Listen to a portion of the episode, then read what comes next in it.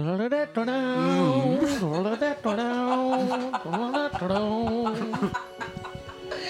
Ja, lite lakrits vet jag.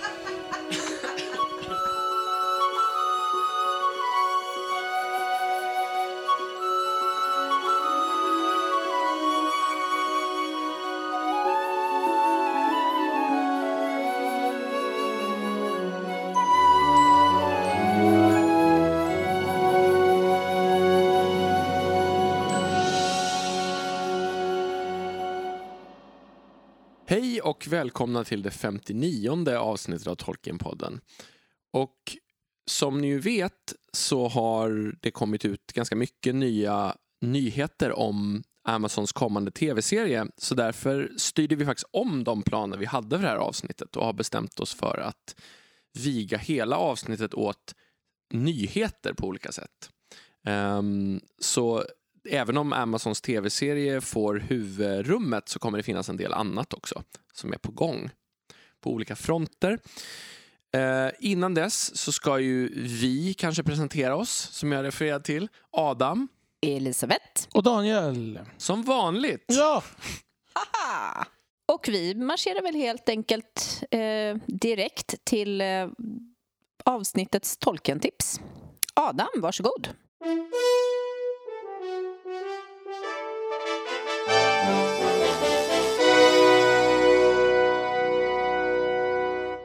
Ja, eh, tack så mycket. Det här Tolkien-tipset är eh, inte så nytt kanske.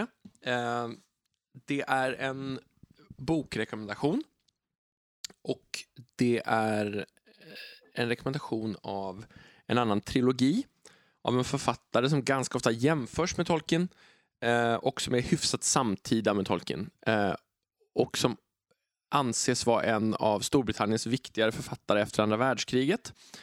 Ehm, och också är något av en fantasyklassiker, eh, nämligen Mervyn Peake med sin Gormenghast-trilogi. Och ehm, jag kommer ge en kort bakgrund till Mervyn Peak först innan jag börjar prata lite om böckerna. Eh, bara för att ni ska, några av er som lyssnar har säkert stenkoll men alla kanske inte känner till honom.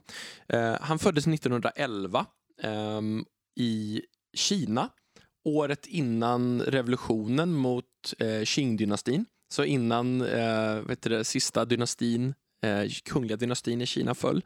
Av brittiska föräldrar. Hans pappa var där som läkare på en missionsstation. Och ehm, eh, i, i regionen som, jag är inte jättebra på kinesiska, men jag tror uttalet ska vara ungefär Kiukiang. Eh, som han föddes. Så det, där finns ju också en parallell med Tolkien, födda brittiska föräldrar utomlands. Mm. Och ehm, han levde sina första 11 år i Kina. Kom tillbaka till, eh, gick i skolan lite grann där alltså och kom tillbaka till England sen. Deltog delvis i andra världskriget. Där har vi en parallell till Tolkiens deltagande i första världskriget kanske. Ehm, men fick ett sammanbrott av det. Klarade inte av det och blev Mm. hemförlovad. Och utsattes sen för andra ganska mörka upplevelser i att han blev eh, han, han jobbade som både eh, poet och illustratör också. Och där har vi också en parallell till Tolkien, illustrationerna, tänker jag.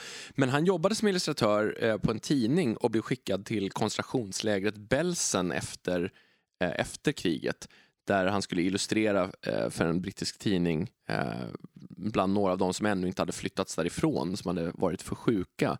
Och blev väldigt illa tagen av detta också.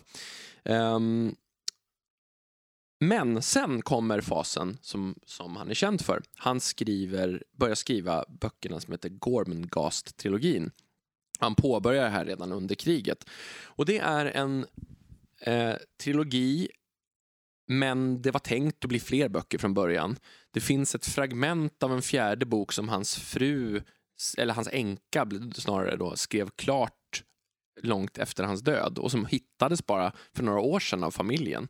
Så fjärde boken finns som, som en sorts kombinationsutgåva Mm. kan man säga.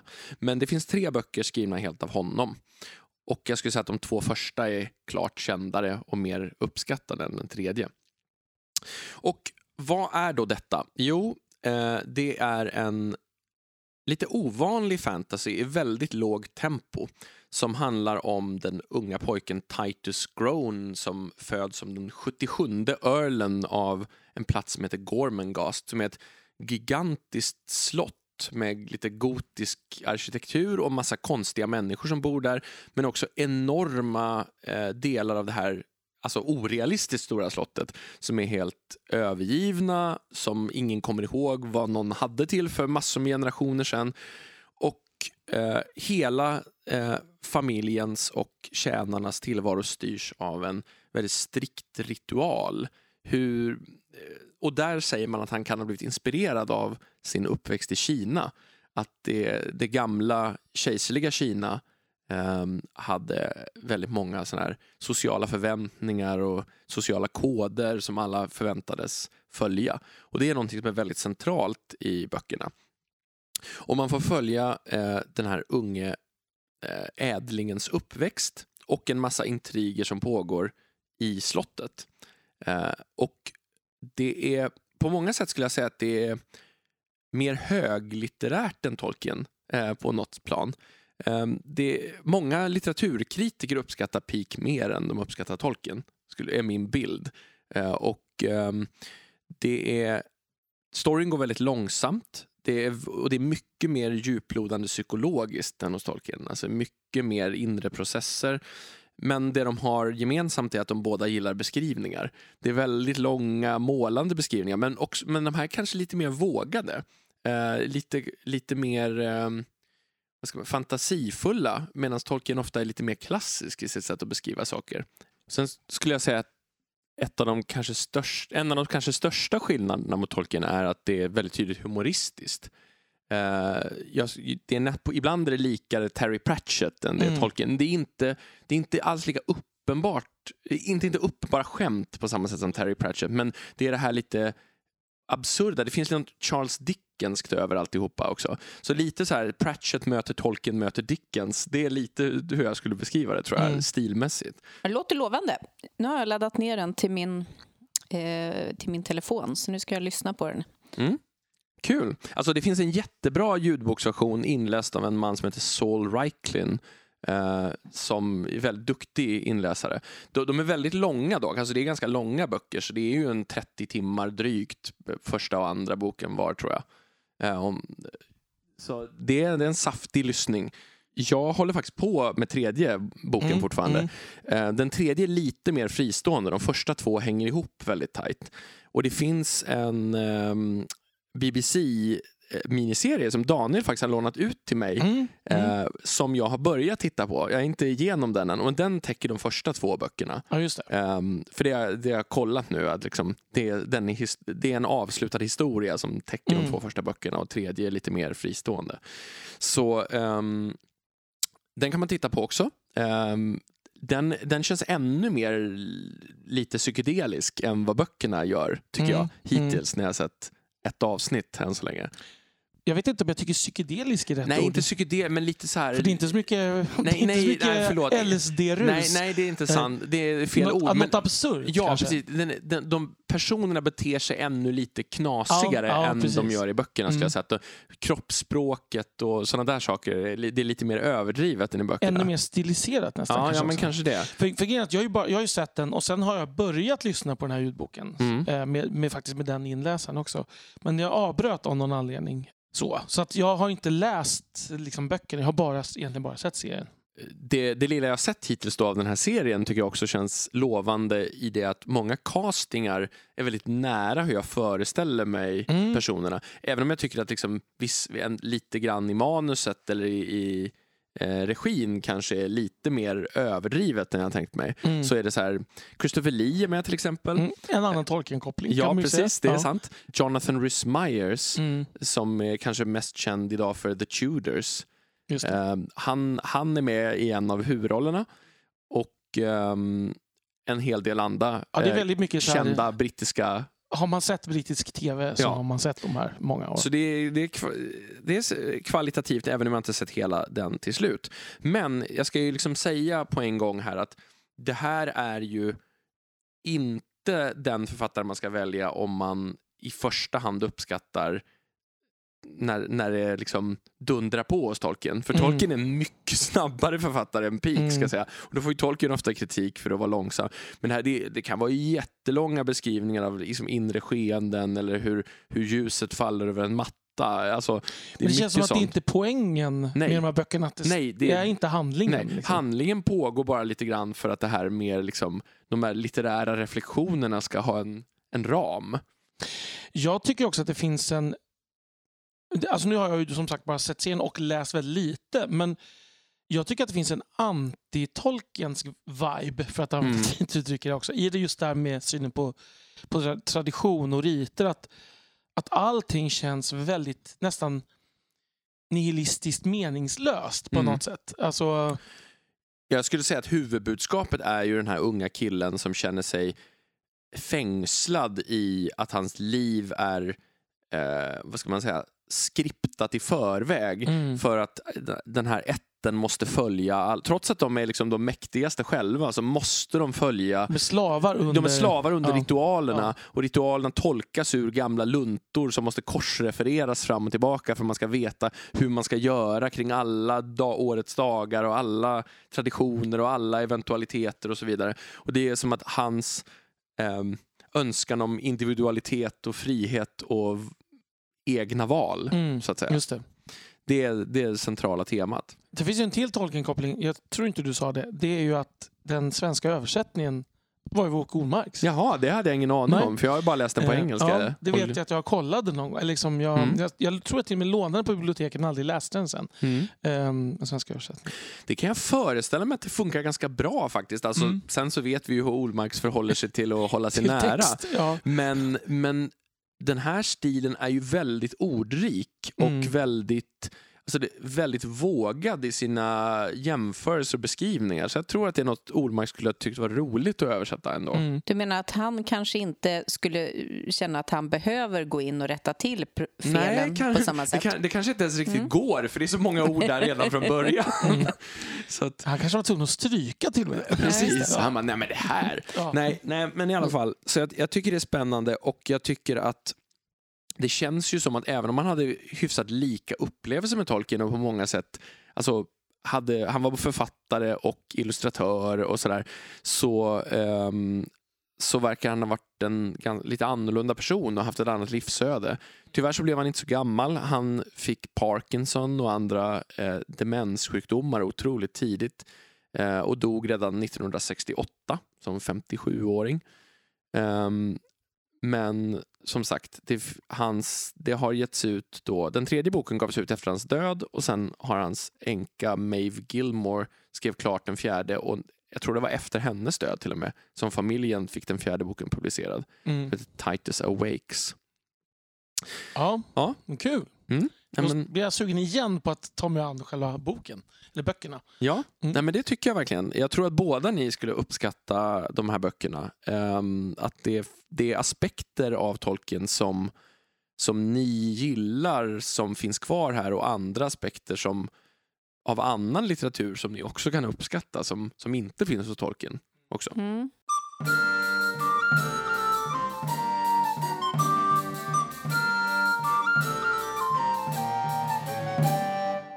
Någonting som vi har pratat om tidigare men som har blivit lite aktuellt nu igen så är det just det där med uttalet. Vi säger Tolkien på svenska eh, men man diskuterar lite hur ska det egentligen uttalas på engelska och Daniel, du har ju hittat någonting här. Jag, jag bara sett aktuellt innebär ju egentligen mest att jag råkade se det. Liksom. så eh, det här är nämligen en, en eh, artikel från juli 1966. Så att, så att det borde varit, det, det är inte superaktuellt. Men, men det är ju ändå så att Tolkiens efternamn att, jag menar, det är ganska vanligt att på svenska ändå att man säger Tolkien. Så. Ja, Eh, och det säger ju vi fastän vi vet att det inte är det riktiga uttalet. Precis, men Ja. det har blivit en, liksom, det, är väl, det är väl att han är så etablerad så att han har fått Men det är ett som uttal. Paris. Ja, Alltså, exakt. vi säger inte Paris. Nej, Tolkien är lika etablerad som Frankrikes huvudstad. Ja, det tycker jag. Mm. Eh, nej, men, då, då är det så, men däremot så hör man ju ganska många olika uttal från eh, engelskspråkiga också. Mm. Liksom. Det första är det liksom hur, var ska betoningen ligga i den ena frågan och den andra frågan är hur lång ska den andra stavelsen vara? Mm. Eh, för man hör alltså uttal allt ifrån som är bara Tolkien liksom, med ett ganska kort eh, i-ljud till Tolkien med ganska långt i-ljud men ändå betoning på första. Och sen har vi Tolkien som Mm. ju är då den tredje varianten. Och när vi var i Oxford, eh, då när vi pratade med Dr. Courtney Phillips Mm eh, så sa ju han Tolkien. Eh, och det var ju en av de grejerna som vi funderade över. För att de andra vi pratade med sa ju inte så. Liksom, där. Eh, men då var det så att den här, eh, i den här tidningen då, Saturday Evening Post som eh, det kom ut 2 juli 1966 så var det en, eh, en eh, journalist, tror jag då att han antagligen var, som hette Henry Resnick som intervjuade Tolkien via telefon. Och eh, där är det då så att det liksom framgår att Tolkien själv säger att när han frågar hur ska ditt namn uttalas och då säger Tolkien själv jo men det ska uttalas som om man stavade Keen, alltså K-E-E-N. Som ivrig alltså. Precis, exakt. Och sen eh, framgår det då lite senare i en- fotnot i den, den versionen av den artikeln som jag har läst ehm, att han, han liksom säger att ja, Tolkien uttalar själv sitt namn så här och så är det tydligt att han menar också att betoningen ska ligga på andra stavelsen dessutom. Den långa stavelsen på slutet där i Tolkien, Mm. eh, som i or- tyska ordet Tolkien, som Tolkien själv hävdar att det kom från. Mm, Det kan man tänka att det hänger ihop. mm. För det är en, det är en lång stavelse på slutet där. Mm. Så att nu känner jag att det känns som att det är ganska definitivt klart att Tolkien, Mm. ska man säga. Men Det kommer ju inte säga på nej, svenska vi ändå. kommer fortsätta säga Tolkien. Det känns ju också väldigt rimligt att den av de vi intervjuade som sa rätt var ju han som faktiskt har jobbat med honom. Ja. Och det kan ju till och med vara så, det är inte helt osannolikt att, att namnet uttalas annorlunda av yngre släktingar dessutom. Mm. Det är inte, det är inte, vad ska man säga, det händer ju att, Ja. att saker och ting förändras eh, även i en släkt. Men det jag tycker vore intressant, om någon sitter inne på ytterligare någon information som motsäger detta eh, på något sätt, alltså, eller som vet var, var de här olika uttalen kommer ifrån så, så får ni jättegärna höra av er. Då studsar vi vidare till nästa sak. Och det är ju så att vi hade ju en undersökning eh, på vår Facebook-sida där vi försökte ta reda på vilken av böckerna som var mest populär och sen... i- Minst populär. Ja, men precis. Och med böcker här så menar vi alltså de sex olika böckerna i Lord of the Rings. För varje del, eh, till exempel Fellowship of the Ring i Lord of the Rings, då, består ju av två olika böcker. Och eh, det var det vi ville undersöka lite. Vilken del av Lord of the Rings tycker vi folk egentligen bäst om eller sämst om? Och det blev väl ungefär som vi trodde, eller vad säger Jag du? är faktiskt lite förvånad måste jag säga. Att, eh, över vissa av resultaten. Eh, jag, det, det som var minst populärt hade jag väntat mig. Men jag hade nog inte väntat mig det som var mest populärt. Ehm, Men för att gå in på vad som då kom först och sist så eh, skulle vi behöva lite, lite siffror. Och eh, Daniel, du sitter ju på dem. Vi fick in 94 svar kan vi börja med att säga. Så det är verkligen inte så att alla Sveriges Tolkien-fans har tyckt till här. Ehm, men det man kan konstatera är att den populäraste boken det är bok ett, alltså första halvan av The Fellowship of the Ring. Ehm, med cirka en tredjedel av rösterna. På andra plats med cirka en fjärdedel av rösterna så har vi eh, bok två, andra halvan av Fellowship of the Ring. Mm. Och på tredje plats med ungefär en femtedel av rösterna har vi bok tre som det första halvan av The Two Towers. Men alla böckerna fick eh, röster sen kan man säga.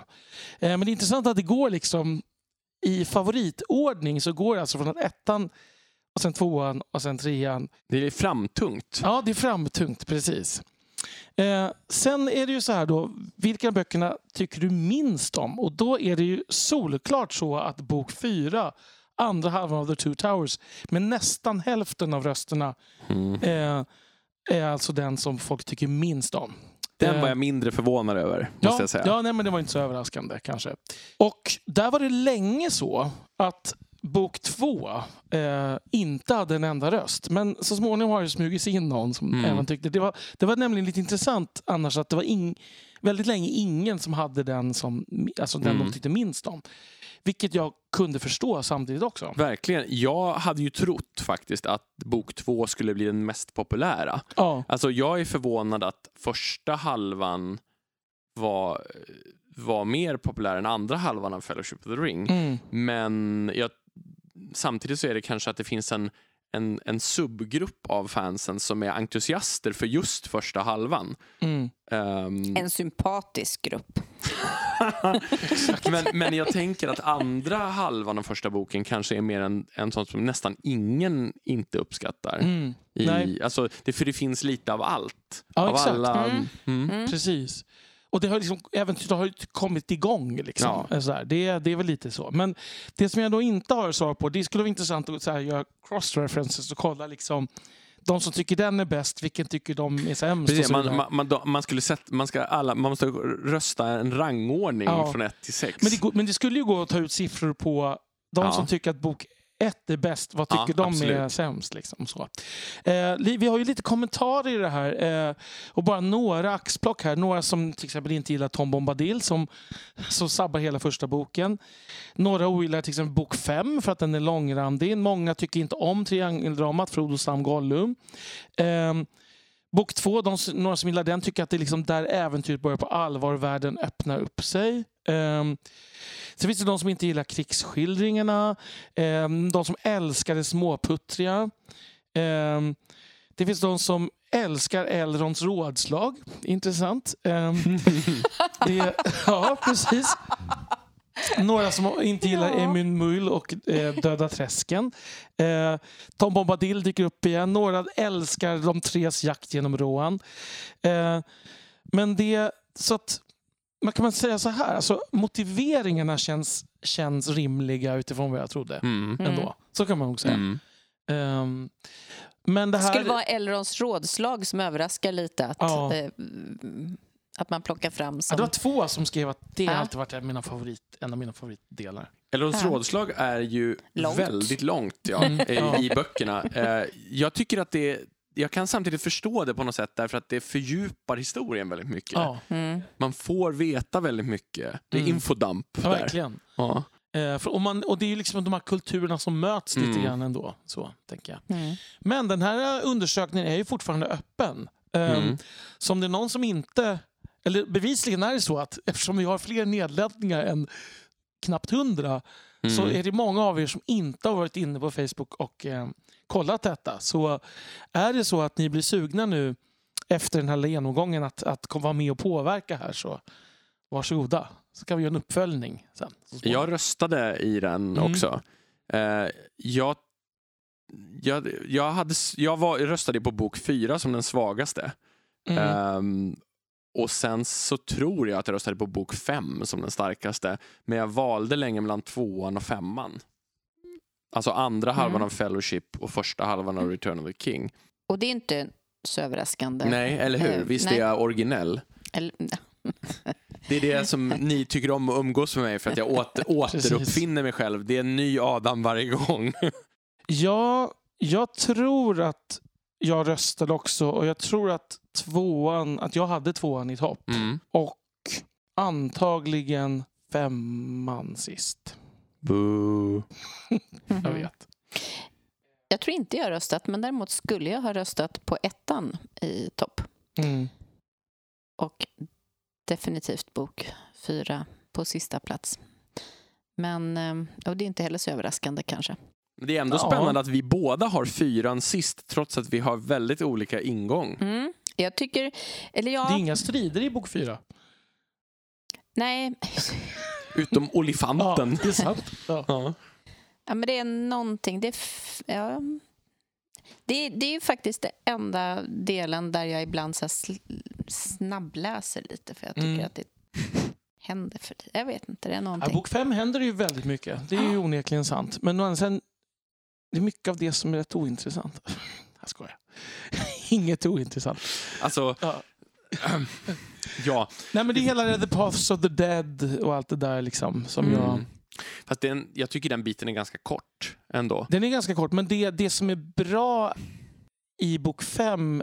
Jag vet Jag, jag inte. tycker det som är bra i bok fem är så bra så att liksom allt det Ja. andra bara det rider på det. När folk eh, börjar allitterera spontant, börjar blåsa Ja. i horn, börjar uttala profetior till varandra liksom sådär, lite i förbigående. Och sen, Som man ju gör. ja, som man gör. Precis.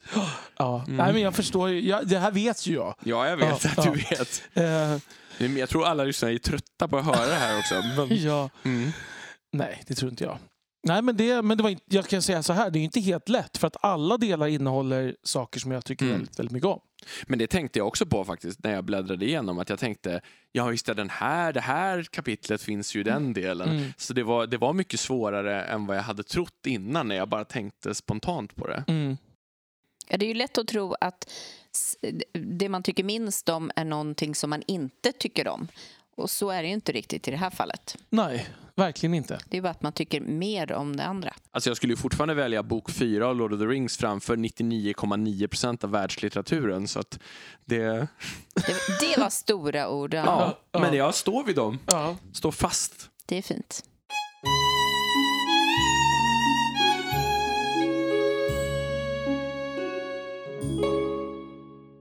Då har vi en nyhet till innan vi kommer in på eh, Amazon-serien. Och det är ju... Och den är lite mer av en nyhet. Ja, precis. säga. De andra är ju mer så här småputtriga hemmanyheter som vi har uppfunnit här. Eh, Och det här är då eh, faktiskt en långfilm, en animefilm som heter The Lord of the Rings, eh, The War of the Rohirrim. Och den har vi ju faktiskt nämnt tidigare. Ehm, och det, den produceras av New Line Cinema och eh, Warner Brothers. Och, eller Warner Brothers Animation. Då. Mm, jag vet mm. inte om det är, det är väl någon underavdelning antar jag. Då. Och animation görs av Sola Entertainment. Och det, den eh, handlar då om Helm Hammerhand som vi har nämnt förut. Och några namn här bara. Regissören heter Kenji Kamiyama. Jag kan ingenting om anime så jag kan tyvärr inte uttala mig där alls. Ehm, däremot så har vi ju lite samarbete med Filippa Boyens Mm. som är inblandad i projektet också. Så att det kanske finns någon koppling där till. Det låter ju som det. Mm, Mm. Jo, det är ju samma filmbolag och sådär. Så Mm, att det, precis. Ja. Men vad är hennes roll i detta? Ehm, hon hade någon sån här alltså stöd till produktionen. Hon är inte Ja. producent, eh, men hon hade någon sån här liknande någon sån roll. Eh, Konsult v- står Mm. hon som här. Okej. Mm. Ehm, och, och sen, men i övrigt är det namn som jag inte känner till alls Mm. faktiskt. Ehm, Jeffrey Addis, Will Matthews, Phoebe Gittens en, och Artie Papagiorgio. Eh, och producent Joseph Chu. Jag, kan, jag känner inte Nej, till någon av nej. de här. Men ehm, vi har fått lite information och sen någon bild har släppts också. Eh, tecknad bild Mm. som man har tänkt sig som inspiration.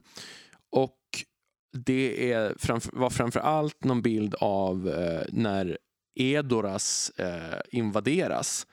Eh, och, och här är det ju så, vi ska inte dra hela Helm Hammerhands historia, men det är ju en, en eh, väldigt tumultartad tid eh, i Rohans historia på 2700-talet.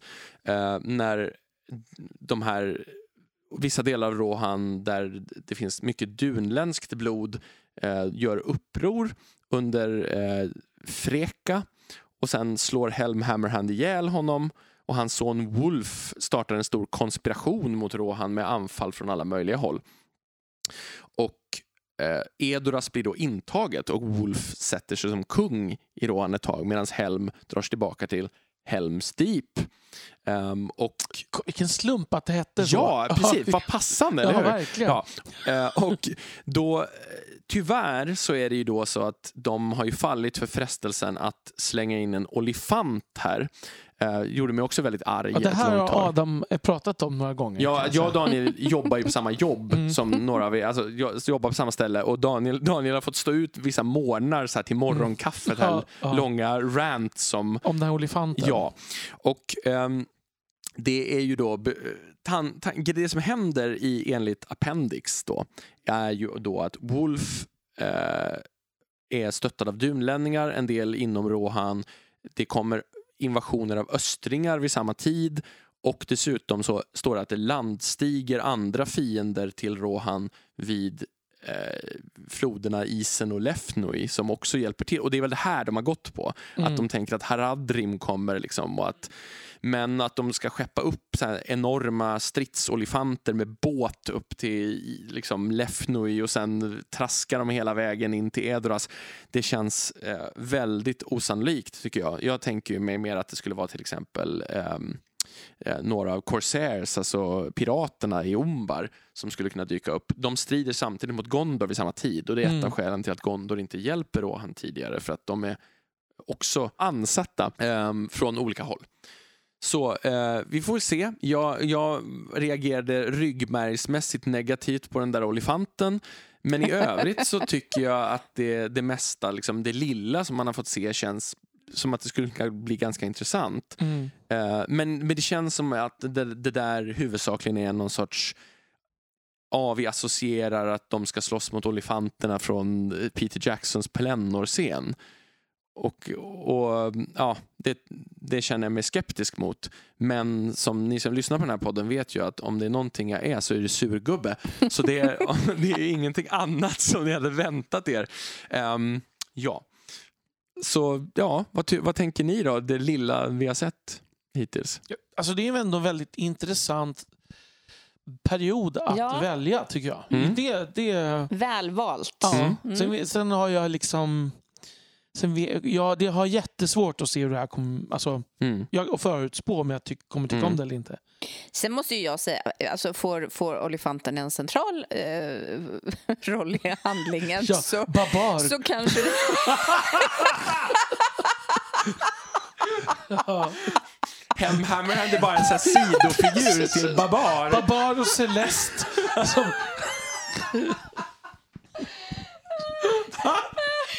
ja. Nej men... ja. Då, då kommer ju det kanske att kännas lite konstigt. Men annars så kan väl den få vandra omkring där om den vill, känner jag.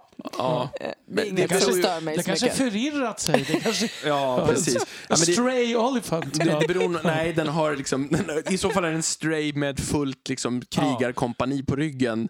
Eh, men eh, det är typiskt den här grejen som jag stör mig på som är någon sorts militärhistoriska irritationer. Liksom. Mm. Men ehm, ja, jag får väl tugga i med det där. Vi, vi, vi får väl se om det liksom förstör hela filmen eller om det blir, eh, finns annat som på något sätt... Ja, men jag hoppas ändå att de kan hitta liksom, det är någonting med tonträffen i det där som jag också känner att man går på det spektakulära och Mm. det, alltså, Mm. som oroar mig lite. Men, Mm. men annars tycker jag liksom att den stil som, som finns i det visuella såg ganska snygg ut. Man kan ju göra mycket med animeringar som man inte kan göra i verkligheten. Mm. Liksom. Man kommer ju också undan med mer på något sätt. Mm. Det, så det är väl, vad ska man säga, det är väl en intress- det är intressant i sig. Eh, så. Sen är jag ingen superfan av, av den eh, teckningsstilen. Nej, det är ska inte jag heller. erkänna. Men eh, vi får väl se. Alltså, Mm. Det ska bli spännande när, när man får se lite mer bilder på personer till exempel. Ja, ja och precis. Mm. Eh, och det är ju ett bra tag kvar. Den ska inte komma ut förrän våren 2024. Det är jättelänge tills dess. Mm. Ja. Den som lever får se.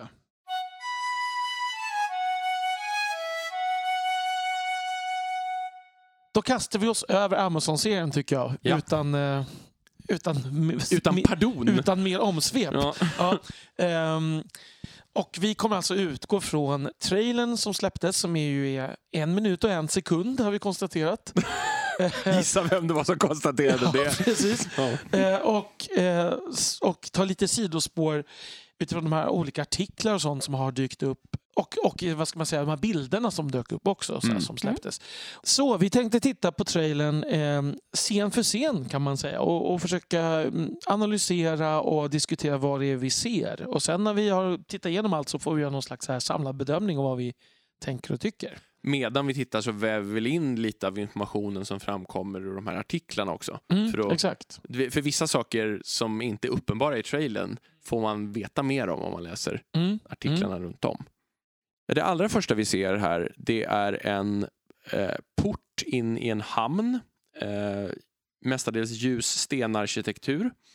Och eh, när det glider på någon sekund eller två så kommer vi också se en stor staty av en man med ett svärd samt ett berg i bakgrunden.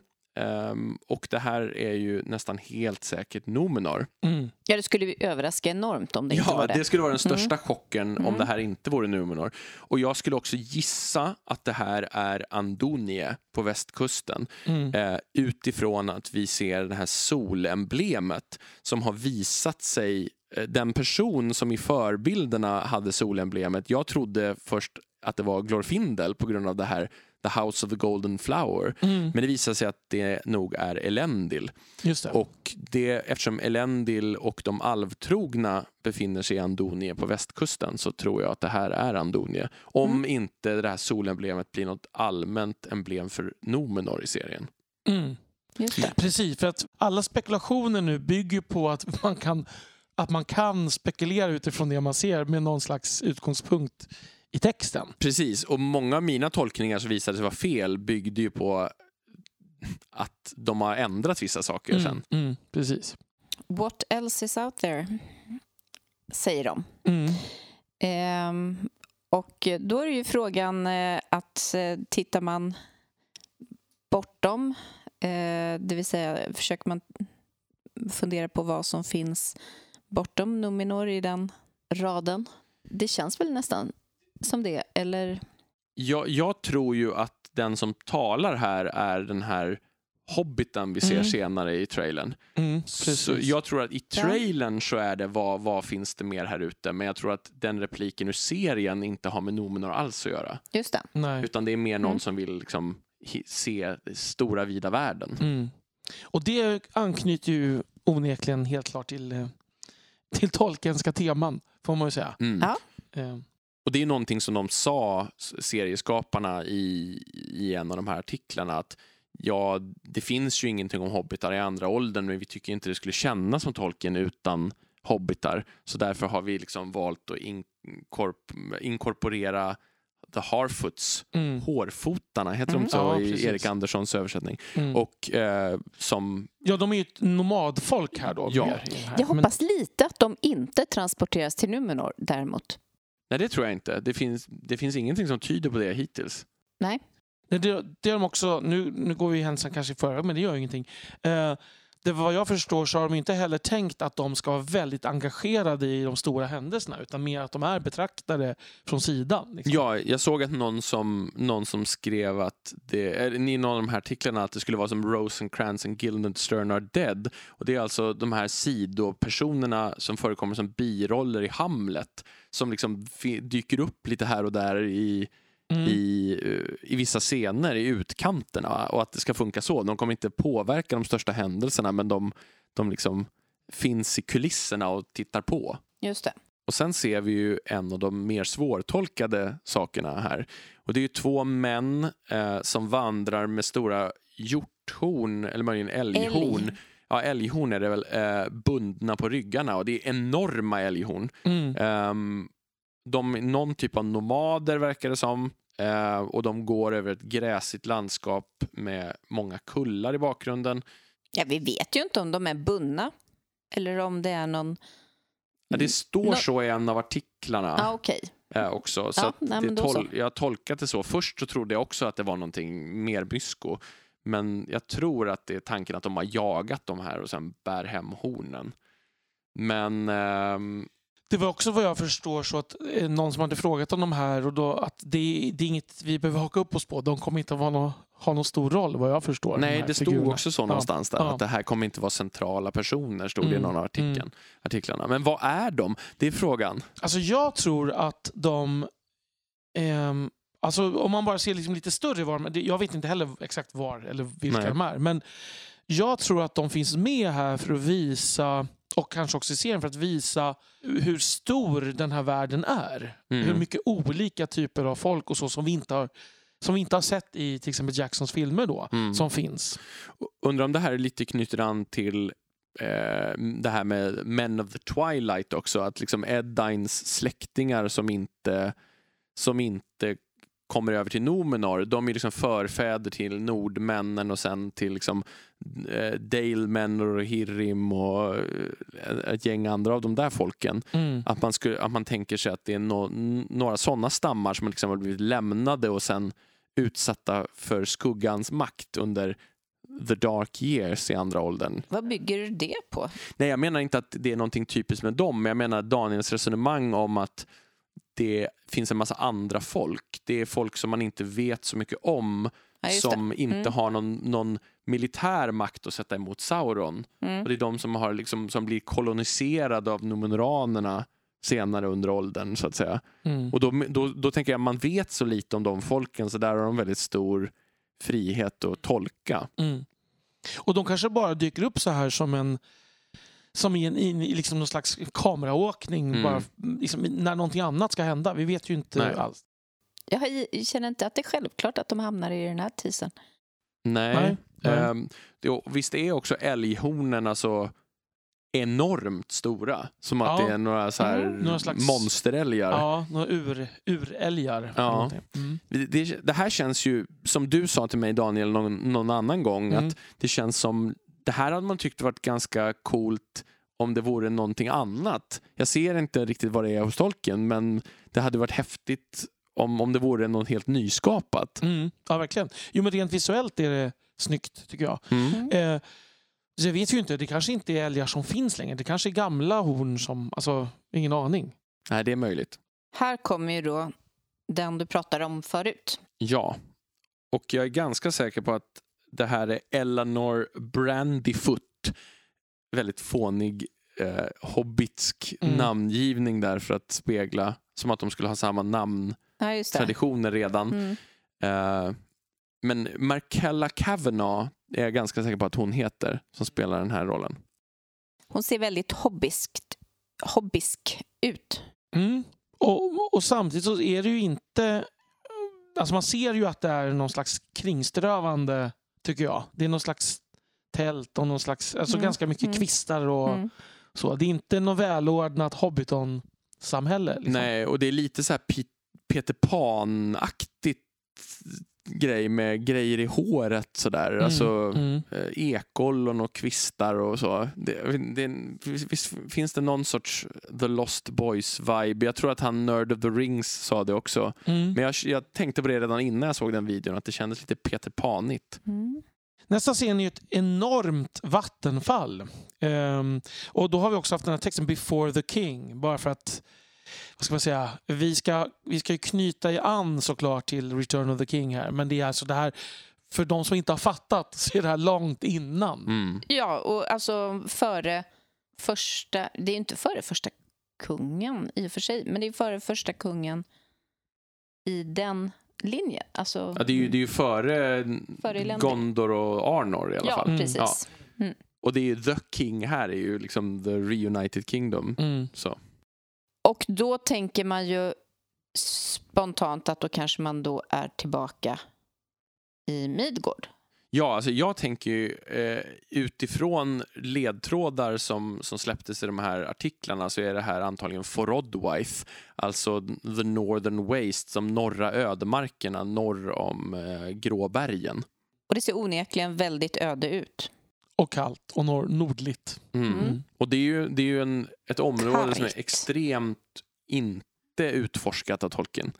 Eh, vi, vi får väldigt, väldigt lite information om det som finns där. Det finns några enstaka små eh, omnämnanden i förbigående, men väldigt lite. Mm. Så här finns ju möjligheten för dem att, att spinna loss Ja, om de nu skulle vara sugna på det. och sen i, senare i tredje åldern så har vi ju det här eh, Eskimo eller inuit-inspirerade folket Lossoth som lever där uppe. Men eh, det är ännu längre norrut antagligen än det här ska utspela Ja, sig. det här, i de, här kan de inte riktigt bo i den här miljön. Nej, eh, det här, men det här är nog precis, jag tänker att det här är på de norr, den norra sidan av Gråbergen. Mm. Alltså att det vetter norrut här. Det är min tolkning, men sen får vi se. det, det man kan fundera över är hur mycket som kommer vara... ehm, för jag menar i Jacksons filmer så var ju väldigt mycket ändå inspelat liksom i riktig natur. Mm. Mm. Och frågan är, det är lite svårt att avgöra här hur mycket som är riktig natur och hur mycket som är digitalt. det är förhoppningsvis en kombo, men det är svårt att säga än så länge. Mm. Jag tycka. Och sen har vi då en av eh, huvudpersonerna, får vi väl misstänka i den här serien med tanke på hur mycket hon, ofta hon dyker upp. Eh, Galadriel som här hugger sig fram med en kniv i den här liksom, klippsidan med is och grejer. En ung Galadriel. Ja, åldrandet är ju mer drastiskt här. Alltså skillnaderna i alvernas utseenden är ju mycket större än vad jag tänker att vi skulle tänka oss. Mm, Eh, om man ska vara väldigt textpetig. verkligen. Men vad jag förstår så är hon inte så mycket yngre än vad Kate Blanchett var när hon spelade in eh, Lord of the Rings. Nej, det har ju med individuella utseenden Ja, att göra precis. också.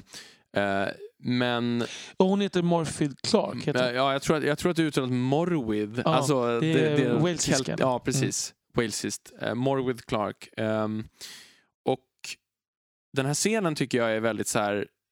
Det här, det här hoppet, att kasta sig åt sidan och köra in en dolk i, i isen. Det är ju någonting som aldrig skulle gå att göra på riktigt på det här sättet. Det är Mm. väldigt, väldigt så här marvelig actionsekvens klättra upp för berget. Mm. Men det får man väl acceptera. Eh, hon har stjärnemblem på axlarna. Mm. Jag tycker ändå att det är en rimlig person att, att lägga fokus på i en sån här serie. Mm. Eh, med tanke på att hon är känd sedan tidigare. Mm. Eh, hon är ju verkligen där i berättelsen. Eh, rimligtvis eftersom hon är en av dem som har funnits ända från början. Och eh, det, samtidigt så vet man inte så där himla många säkra saker.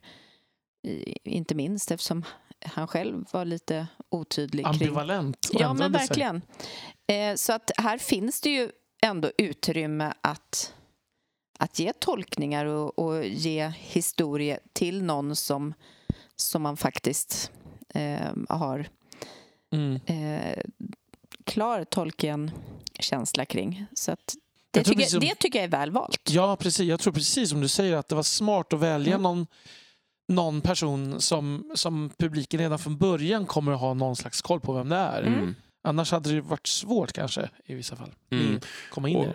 och de har ju, vi kommer ju se henne ett antal gånger till Mm. i, i trailern, precis som du sa Daniel, men de har ju det är flera bilder på Galadriel så man får se henne i flest situationer av alla personer. Mm. Så Mm. att vi, vi får ju mer av en bild hur hon skildras.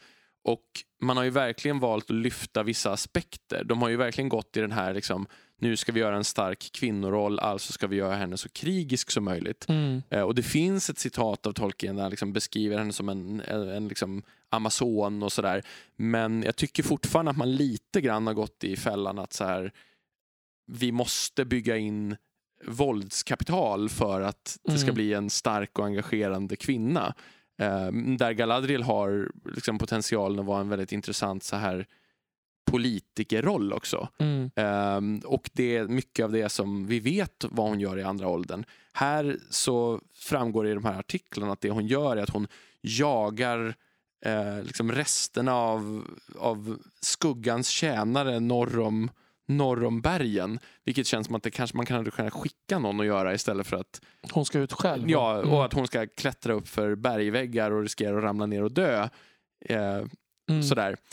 Men det är ju lite av den här Hon är ju typ- inte ensam här dock. Det finns Nej, andra det här. är några nedanför ja, där. Precis. Men man tycker ändå att det det är lite den här utsätta, utsätta kungahusen för, för livsfara, ja, bara för att, så att säga. ja. Men det är ju ett problem som finns med väldigt många hjältehistorier ja, överhuvudtaget. verkligen. Inte minst hos Tolkien själv ibland, Ja. får man ju säga. Men i typ, i typ Aragorns fall så finns det Ja. mer av en motivering Jo, eftersom absolut. han, absolut. han inte sitter på tronen än. Nej. så att säga. Vi vet inte exakt när hon grundar Lothlorien. Hon, hon är ju liksom Finrods eh, vet du det, syster och Finarfins dotter. Men hon är ju inte, hon är inte nummer ett. Nej, men hon är, ju- alltså Aragorn är ju nobody tills han tar tillbaka sin tron. Alltså, Jag, jag tänker mer så här, Elrond, Eladan. Alltså, de var ju ganska söner aktiva. ja, men alltså, jag menar inte att hon inte kan göra saker, men det här är ju ett självmordsgrej att klättra upp för en bergvägg rakt upp för i ett, och det framgår också i artiklarna att hon, man, hon inte vet huruvida det finns någonting där så hon klättrar upp för berg lite fram och tillbaka för att se om Sauron finns där. Men det är väl den här standard liksom, uppdrivna hjältetropen igen. Jo, den är ju lite överdriven, men jag menar att den är inte liksom fullständigt orimlig och det har inte funnits något liknande överhuvudtaget innan. För Nej. Det, det håller jag inte med om. Jag tycker det var intressant att du sa om Aragorn, för jag har faktiskt inte ens tänkt på det. Egentligen är det jättepuck att han, att han utsätts för fara hela tiden. Han är liksom sista personen Mm. i, en, i en ett. Där är det väl mer så att de inte har något val. Nej, det, här är- finns det ju ett jättestort etablissemang och ett starka kungadömen som inte skulle behöva kasta bort sina ledande figurer. Absolut. Eller, snarare så här, det är ju inte det är ju ett berättartekniskt val med Aragorn. Det är ju inte så att han skulle kunna skrivit det som att det fanns ett val, såklart. Men det, är ju, det handlar ju om att Aragorn ska prövas inför eh, kommande liksom, eh, kunga... Att, att, att få den titeln. Precis, men kontexten är ändå lite annan. För det, alltså det, de är ett litet utslitet band av några få som... Alltså det är klart att Tolkien bestämmer att det är så, men Mm. det finns inte en massa andra att ta till. Men det är lite samma problematik förstås. Men, men de har ju valt att omtolka Galadriel här. Det är lite det jag menar. Mm. Från till en mycket mer av en actionhjälte. Absolut. Från mer av en politiker i, de, i det som Verkligen. vi har från, i texterna i alla fall. Sen så ser vi eh, den nyskapade människokaraktären Hallbrand eh, som befinner sig på någon typ av skeppsvrak Mm. eh, i en väldigt, väldigt kort sekvens. Eh, vi ser ju senare i trailern också att han träffar på Galadriel Mm. på samma lilla flotte av eh, drivved. Jag associerar till typ någon sån här gammal piratfilm eller någonting sånt där. När jag ser den där lilla scenen. Eh, Robinson Crusoe Robinson? Crusoe Ja, mer för ja. min del. Ja. Ja, jag fick mest associationer till, alltså av den information vi har fått och den här, de här bilderna fick jag mest associationer till liksom Arvedui Mm. eh, i Last King of Arnor i tredje åldern och det här att det kommer upp ett alviskt skepp som ska undsätta honom och de eh, vet du, sjunker utanför Loths, Lossoths områden. Så jag tänker det här liksom att med Galadriel där också, att det, det, den, den förlisningen fick jag första associationen till. Man gör en parallell till det, för det materialet är ju flera tusen år senare. Mm, just det. Men jag, vi vet ju ingenting om honom. Det står bara att han, rym, han flyr från sitt förflutna, tror jag det Mm. står i någon av artiklarna. Och de... Ja, precis. Och han inspekterar ju henne sen här och kollar om hon är alv. Tittar Mm. på hennes öron och grejer. Ja. Precis, och det kan vi kommentera Ja. då. Mm. Men jag tänker att på bilden, av, bilden vi har fått av honom så ser han ut som en Viggo Mortensen-kopia i t-shirt. Mm. Tisha. Ja, Mm. det är en väldigt konstig så här, t-shirt. Den, den är lite otippad. Och sen har vi lite Robin Hood. Ja, det är Mm. den här alven Arondir som i slow motion fångar en pil i luften och skjuter tillbaks den. Mm. Och det här har jag sett att flera tyckt att det är det bästa i trailern. Mm. Jag tycker att det är bland det sämsta. Mm. Men det tycker jag är lovande att du tycker att det här är det sämsta. ja. Ja, precis. Men Eh. det, det ger väldigt starka Marvel-associationer för mig, den där.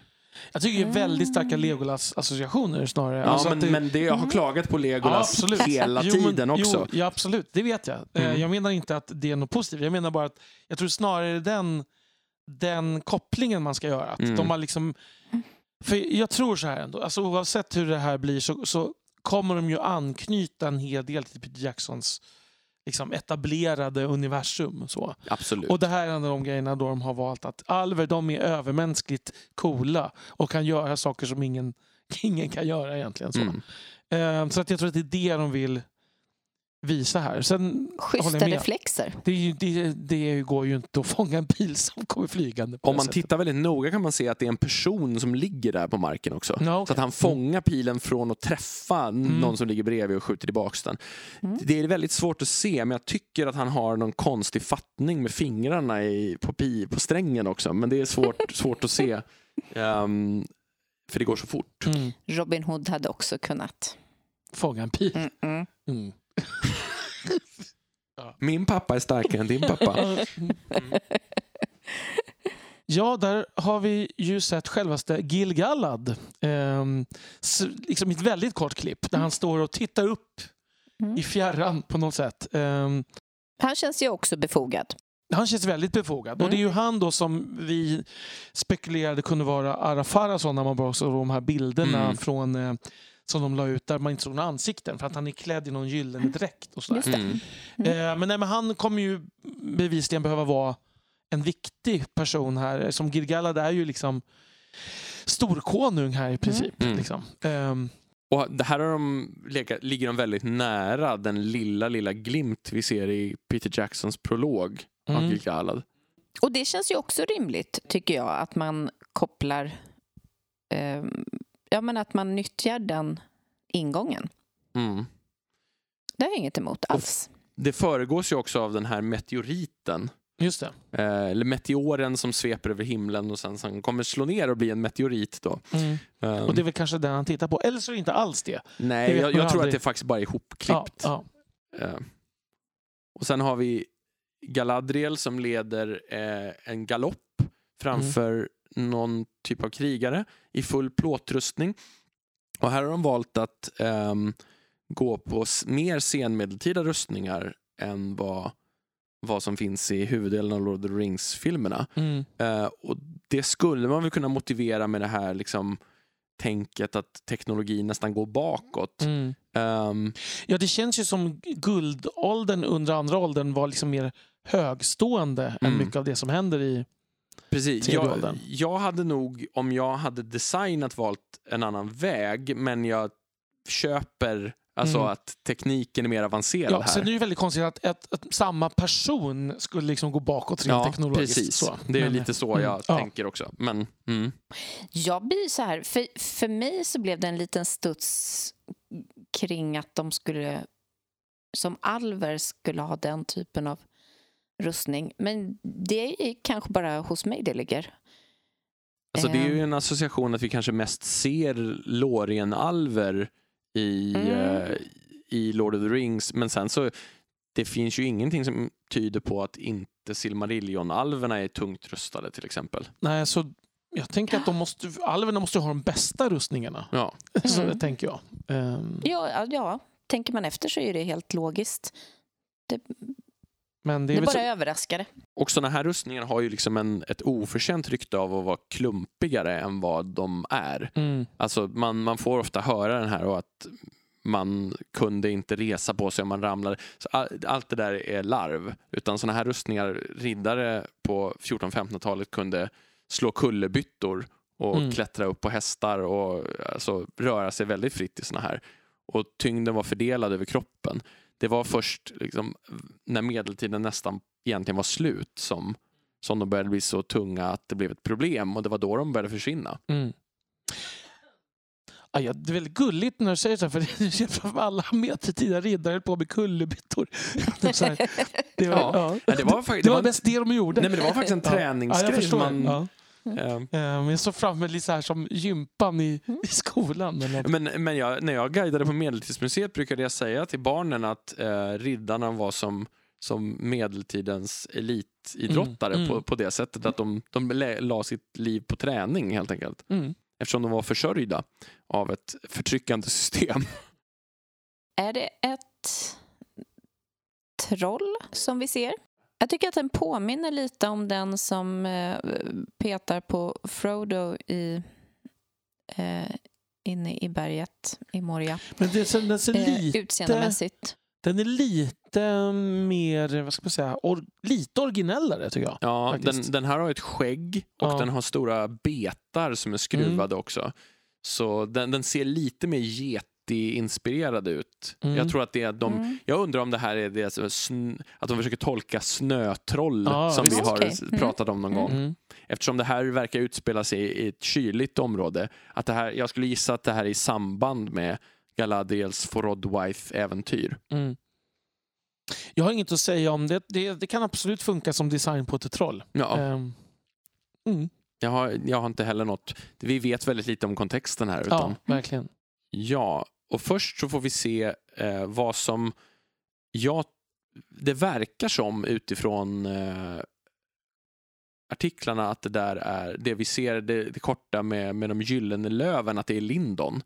Och i böckerna så, om det där ska vara mallonträd så planteras de aldrig i Lindon. Nej. Men eh, de ges till Gilgalad från Numenor och no, Gilgalad ger Galadriel eh, vad heter det, nötterna för att, för att plantera eh, mallonträd. Men det framgår i någon av artiklarna, där det formuleras som att det där troligen är Lindon. Det är någon, i någon Mm. bildtext. Och det är ju någon slags, ser ut som något lite, det är ju lite Elrons rådslagsliknande. Det är folk som står på knä i en ring. Jag tror att det är någon, antingen ett utnämnande eller någon typ av hedersceremoni. Någonting Mm. sånt. Det är sex personer som står på knä och två eller tre som står upp framför dem. Jag får lite dubba till riddare-vibbar. Mm.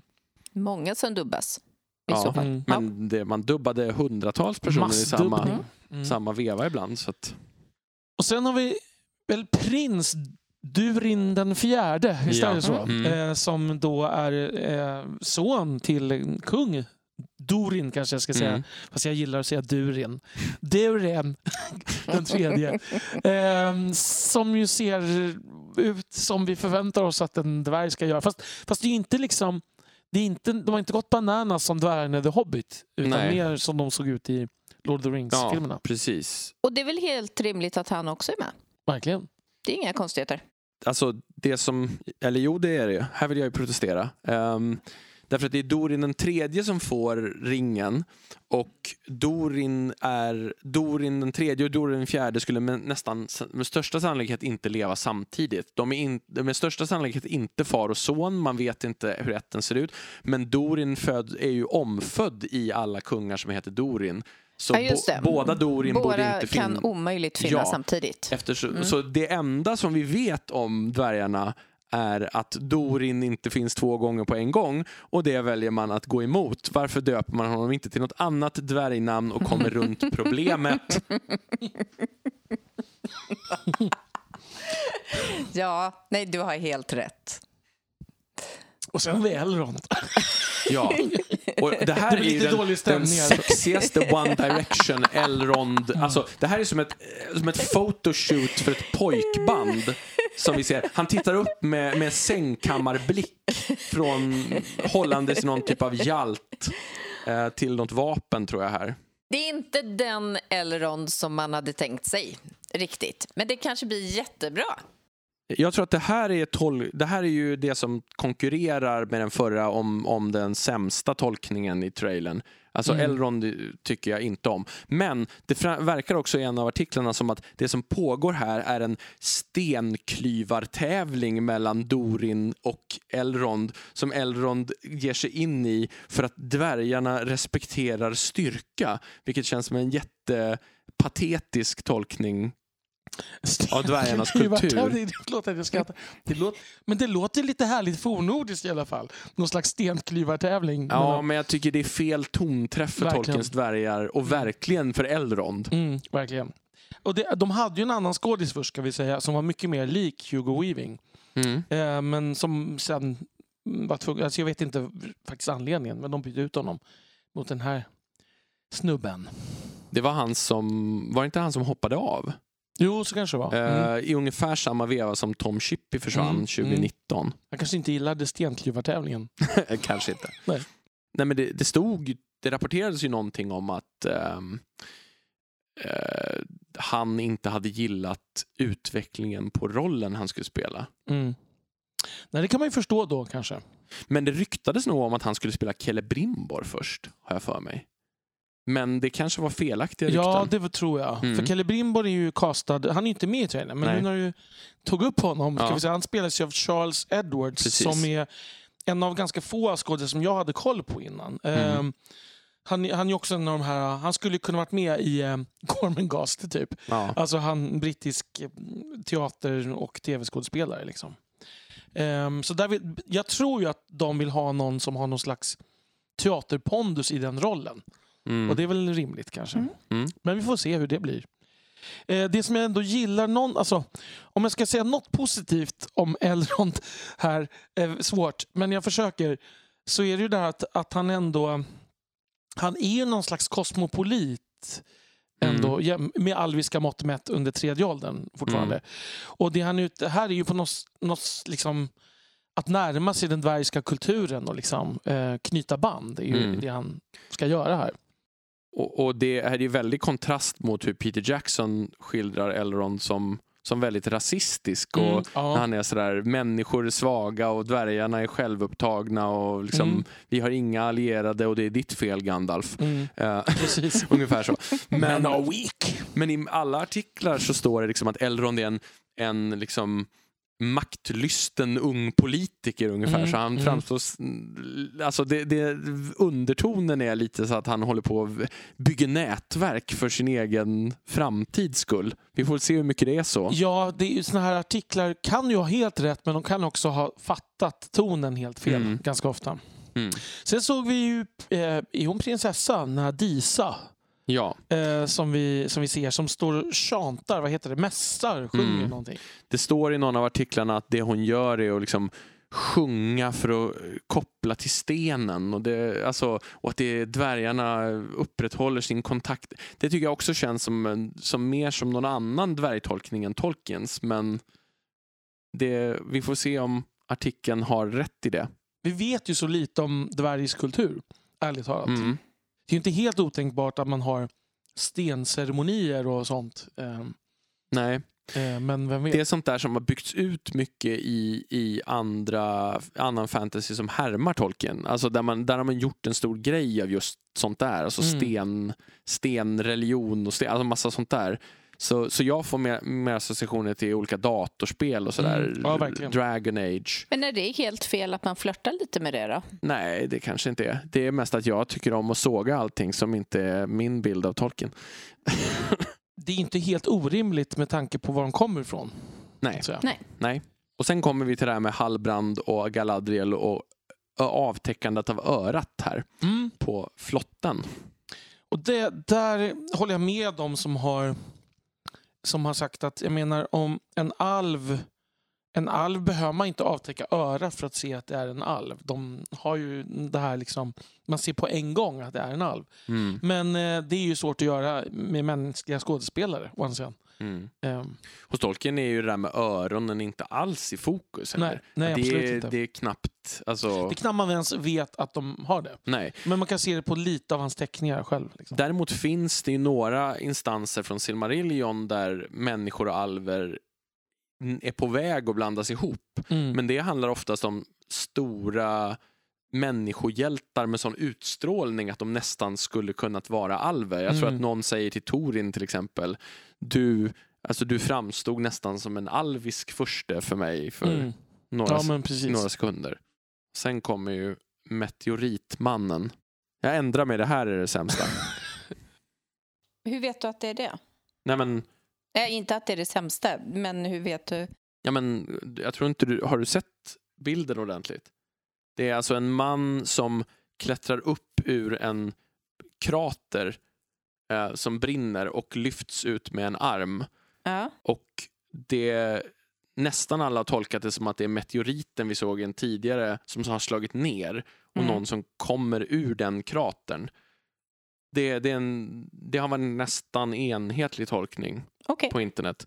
Ehm, och det, jag tror att det är så man ska läsa det också, Mm. tyvärr. Jag får någon slags så här Tintin och den mystiska stjärnan-vibbar. ja, eller hur? Den här profeten Ja, med långt hår och skägg i början av den mystiska Exakt. stjärnan. Ja, Mm. det kanske är han. Alltså, jag tror ju, om jag bara ska spekulera vilt här, Mm. att det är eh, så att de har valt att flytta en av eh, en av de blå trollkarlarna till andra åldern, för det är en av Tolkiens Mm. sena versioner, så kommer de blå trollkarlarna redan i andra åldern. Ja, det där var ju en teori. Så, alltså, det var en teori jag läste om. Mm. Ehm, ja, vi får väl se. Och jag, jag tror att de tolkar det då som att, att liksom Valinor på något sätt är the other world, in, alltså, Mm. trots att det inte ska vara det ännu här före Numenors fall. Ja, du tänker att, att det är en trollkarl som kommer... Ja, som färdas på meteorit från Valinor. Eh, är det em- någon som skulle kunna göra det så är, skulle det väl vara de då? Ja, fast inte när de väl är i kroppar inne i Midgård. Alltså det bryter Tolkiens kosmologi väldigt hårt. Ja. Men, men det visste vi ju redan. Det som talar emot det, det är ju att de väl inte har rättigheterna till de här blå trollkarlarna. Nej, men de, jag tror inte att de kommer säga att det är en av de blå trollkarlarna. Jag tror att de kommer säga att det är en trollkarl. Ja, och det. sen Mm. Kanske han har ett helt annat namn. Ja, och sen så precis. kanske de flörtar med idén att det skulle kunna Mm, vara... mm. För Tolkien bytte ju namnet på de blå trollkarlarna flera gånger också. I nästa scen här så ser vi ju den här prins Dorin den fjärde igen då som i den här stenhuggartävlingen. Det, det jag, gillar, jag gillar ändå dvärgarnas utseende här i bakgrunden måste jag säga. Mm. Mm. De ser faktiskt bättre ut än många av dvärgarna i Peter Jacksons filmer. Ja, betydligt bättre än The Hobbit tycker Mm, jag. Mm. Sen är det krig. Ja, först har vi ett slowmo-hopp. Det, jag undrar om det är den här Arondir igen eller någon annan som, som har en kedja runt ankeln och hoppar, är på väg att hugga ner någon typ av liksom, eh, tältduk som är uppspänd över några andra personer. Ett väldigt ineffektivt sätt att bygga upp tält. Resa tält. Ja, men eh, precis. Han kan bli frustrerad på att det var så svårt. Ja, Men, eh, det, Vem kan inte relatera till det? Ja. Precis, det är sant. Det är helt Ja. sant. Men man, man får bilden lite grann av att han kanske är fängslad på något Mm, sätt och mm. försöker befria sig själv. Eh, och återigen en sån här väldigt eh, Legolasig hoppa i slow motion och veva en stort vapen. Så. Mm. Ja, det är ju en, yxan han håller i är ju, är ju fullständigt knas, ska vi säga. Eh, alldeles för stor och tjock, men så är det ju hos Peter Jackson också. Framförallt det här bakstycket skulle göra det där till en helt värdelös yxa. Mm. Näst, ser nästan lite ut som, ett, som en stridshammare till och med. Ehm, men alldeles för stor i alla fall. Och sen har vi någonting som jag En- har en tolkning av faktiskt. intressant, för det finns ju en tolkning av vem det här är. Ja, men visst finns det en tolkning av att det här är Finrod. Ja, precis. men jag har en, en ytterligare tolkning av Ja. vad, vad scenen är. Ja. För att om det här är Finrod, alltså Galadriels bror, så och det, vi ser en massa eld här i bakgrunden. Jag vet att Nerd of the Rings pratar om att det här kan vara en Balrog eller någonting i bakgrunden. Mm. Men jag tror att det här är Dagor Bragollach. Eh, fjär, om det nu, de kan ju ha hittat på vad som helst också, men om man ska hålla sig till texten. För det ser ut som att Finrod skriker och tittar på någon längre bort, eller hur?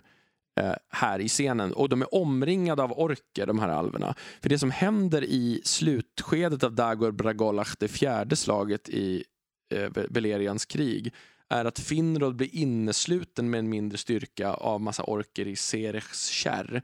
Mm. Och att han blir räddad av Bar eh, Barahir.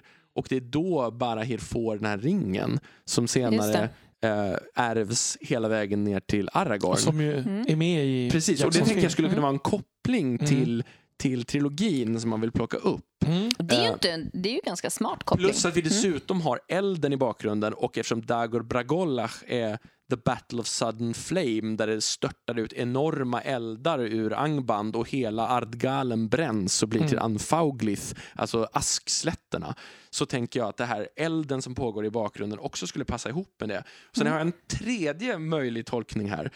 Om, för direkt efter Dagor Bragollach i, i Silmarillion, nu har de inte rättigheterna till det här, men Mm. vi får se hur de har valt det, så är det ju så att Fingolfin eh, blir, vad heter det, rider till, till Angbands portar och Mm. bultar på och så utkämpar den här duellen med. Morgoth. Mm. Så man skulle ju kunna tänka sig om man har klämt ihop tidsramen att, att liksom striden utkämpas närmre Angband och att det är liksom Fingolfin som på något sätt.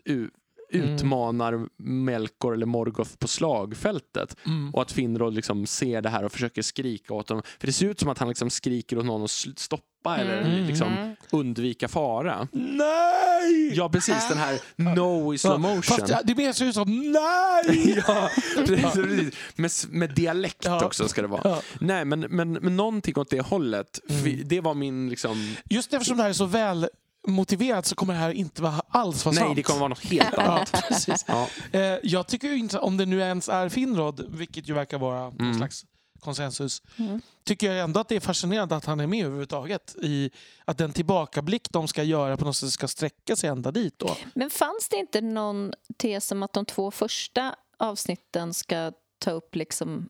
Fast- Backstory. För Ja. det, det har vi inte hört något mer om och de har ju sagt uttryckligen att de har inte rättigheterna till någonting ur Silmarillion eller Unfinished Tales. Så allting som kommer från Tolkien kommer från appendixen. De har Ja. bara rättigheterna till The Hobbit och de tre Lord of the Rings-böckerna. Men de har inte rättigheterna till ordet hobbit, vilket ju är helt vansinnigt. Då. Ja. Ja. Ehm, men men så det behöver inte alls vara Finrod. Nej. Men om det är Finrod så är det här min tolkning. Mm. Det har ju varit mycket kritik på nätet. Den, det, är- vi kommer ju komma in på det. Eh, men det, eh, för vi har lite annan kritik tror jag än, än, många på nätet. Men många på nätet stört sig mest på det att alverna har kort hår. Det, Eh, har- det har jag stör jag mig nej, inte ett dugg nej, på. och det är väldigt fascinerande. för det, bara, det bygger bara på att man är så van vid Peter Jacksons alver. Ja, det, det står ju i princip ingenstans i Nej, texten nej. att någon alv har långt hår. Nej. Alltså någon i något fall, men Ja, de, de, har ju säkert flesta. olika hårlängd, för det har folk. Absolut. Och sen Ja. tror jag att Tolkien, om han skulle utgå från sin egen bild, så var Mm. långhåriga män inte Ja. alls något som han skulle liksom ha tänkt på i första hand, tror jag. Nej. Alltså i, i hans ganska snäva genusramar. Det här är ju nästan en slags lite romersk look, tycker jag. Ja. eh, Och På Finrod. Vilket Mm. på ett sätt kan vara mer välmotiverat, Ja. kan jag tycka. Mm. Med tanke på högkultursstämpeln här. Mm. Ja, de tar varandra i handen och de sjunger inte We Shall Overcome. Nej, men det, är, men det är ju en mindre hand och en större hand. Ja, Mm. Så det är väl är det... en hobbit kanske. Mm, Mm. Det, det, det som får mig lite in, nyintresserad här och, och också lite orolig eller spänd, eller man ska säga, det är ju att den större handens ärm är misstänkt lik Gandalfs ärm. Mm. Men det kan ju bara vara att det är menat att man ska associera till det snarare än att det är Gandalf. För vi har inte hört något om att Gandalf ska vara med. Nej, men en tolkning skulle ju kunna vara, de har ju också uttalat sig eh, kring det där eh, och fått, när de fick frågan om Gandalf, för då sa de att eh, Gandalf och Saruman och de kanske inte är de enda av sin typ. Nej, just Och det. det styr, stödjer ännu Mm. mer att det här Mm. skulle kunna vara Meteormannen som är en annan trollkarl. Mm. Eh, det är Som lär känna hobbitar då dessutom. Ja, Och det, och det är ju, man vill ha en Gandalf Ja. stand-in ja, helt exakt. enkelt. Det är min tolkning och min gissning i alla fall. Mm. Ja, i slutet har vi då titeln på den här serien. The Lord of the Rings, The Rings of Power. Ja, det är mycket rings där, men jag tycker fortfarande att det är en ganska rimlig undertitel.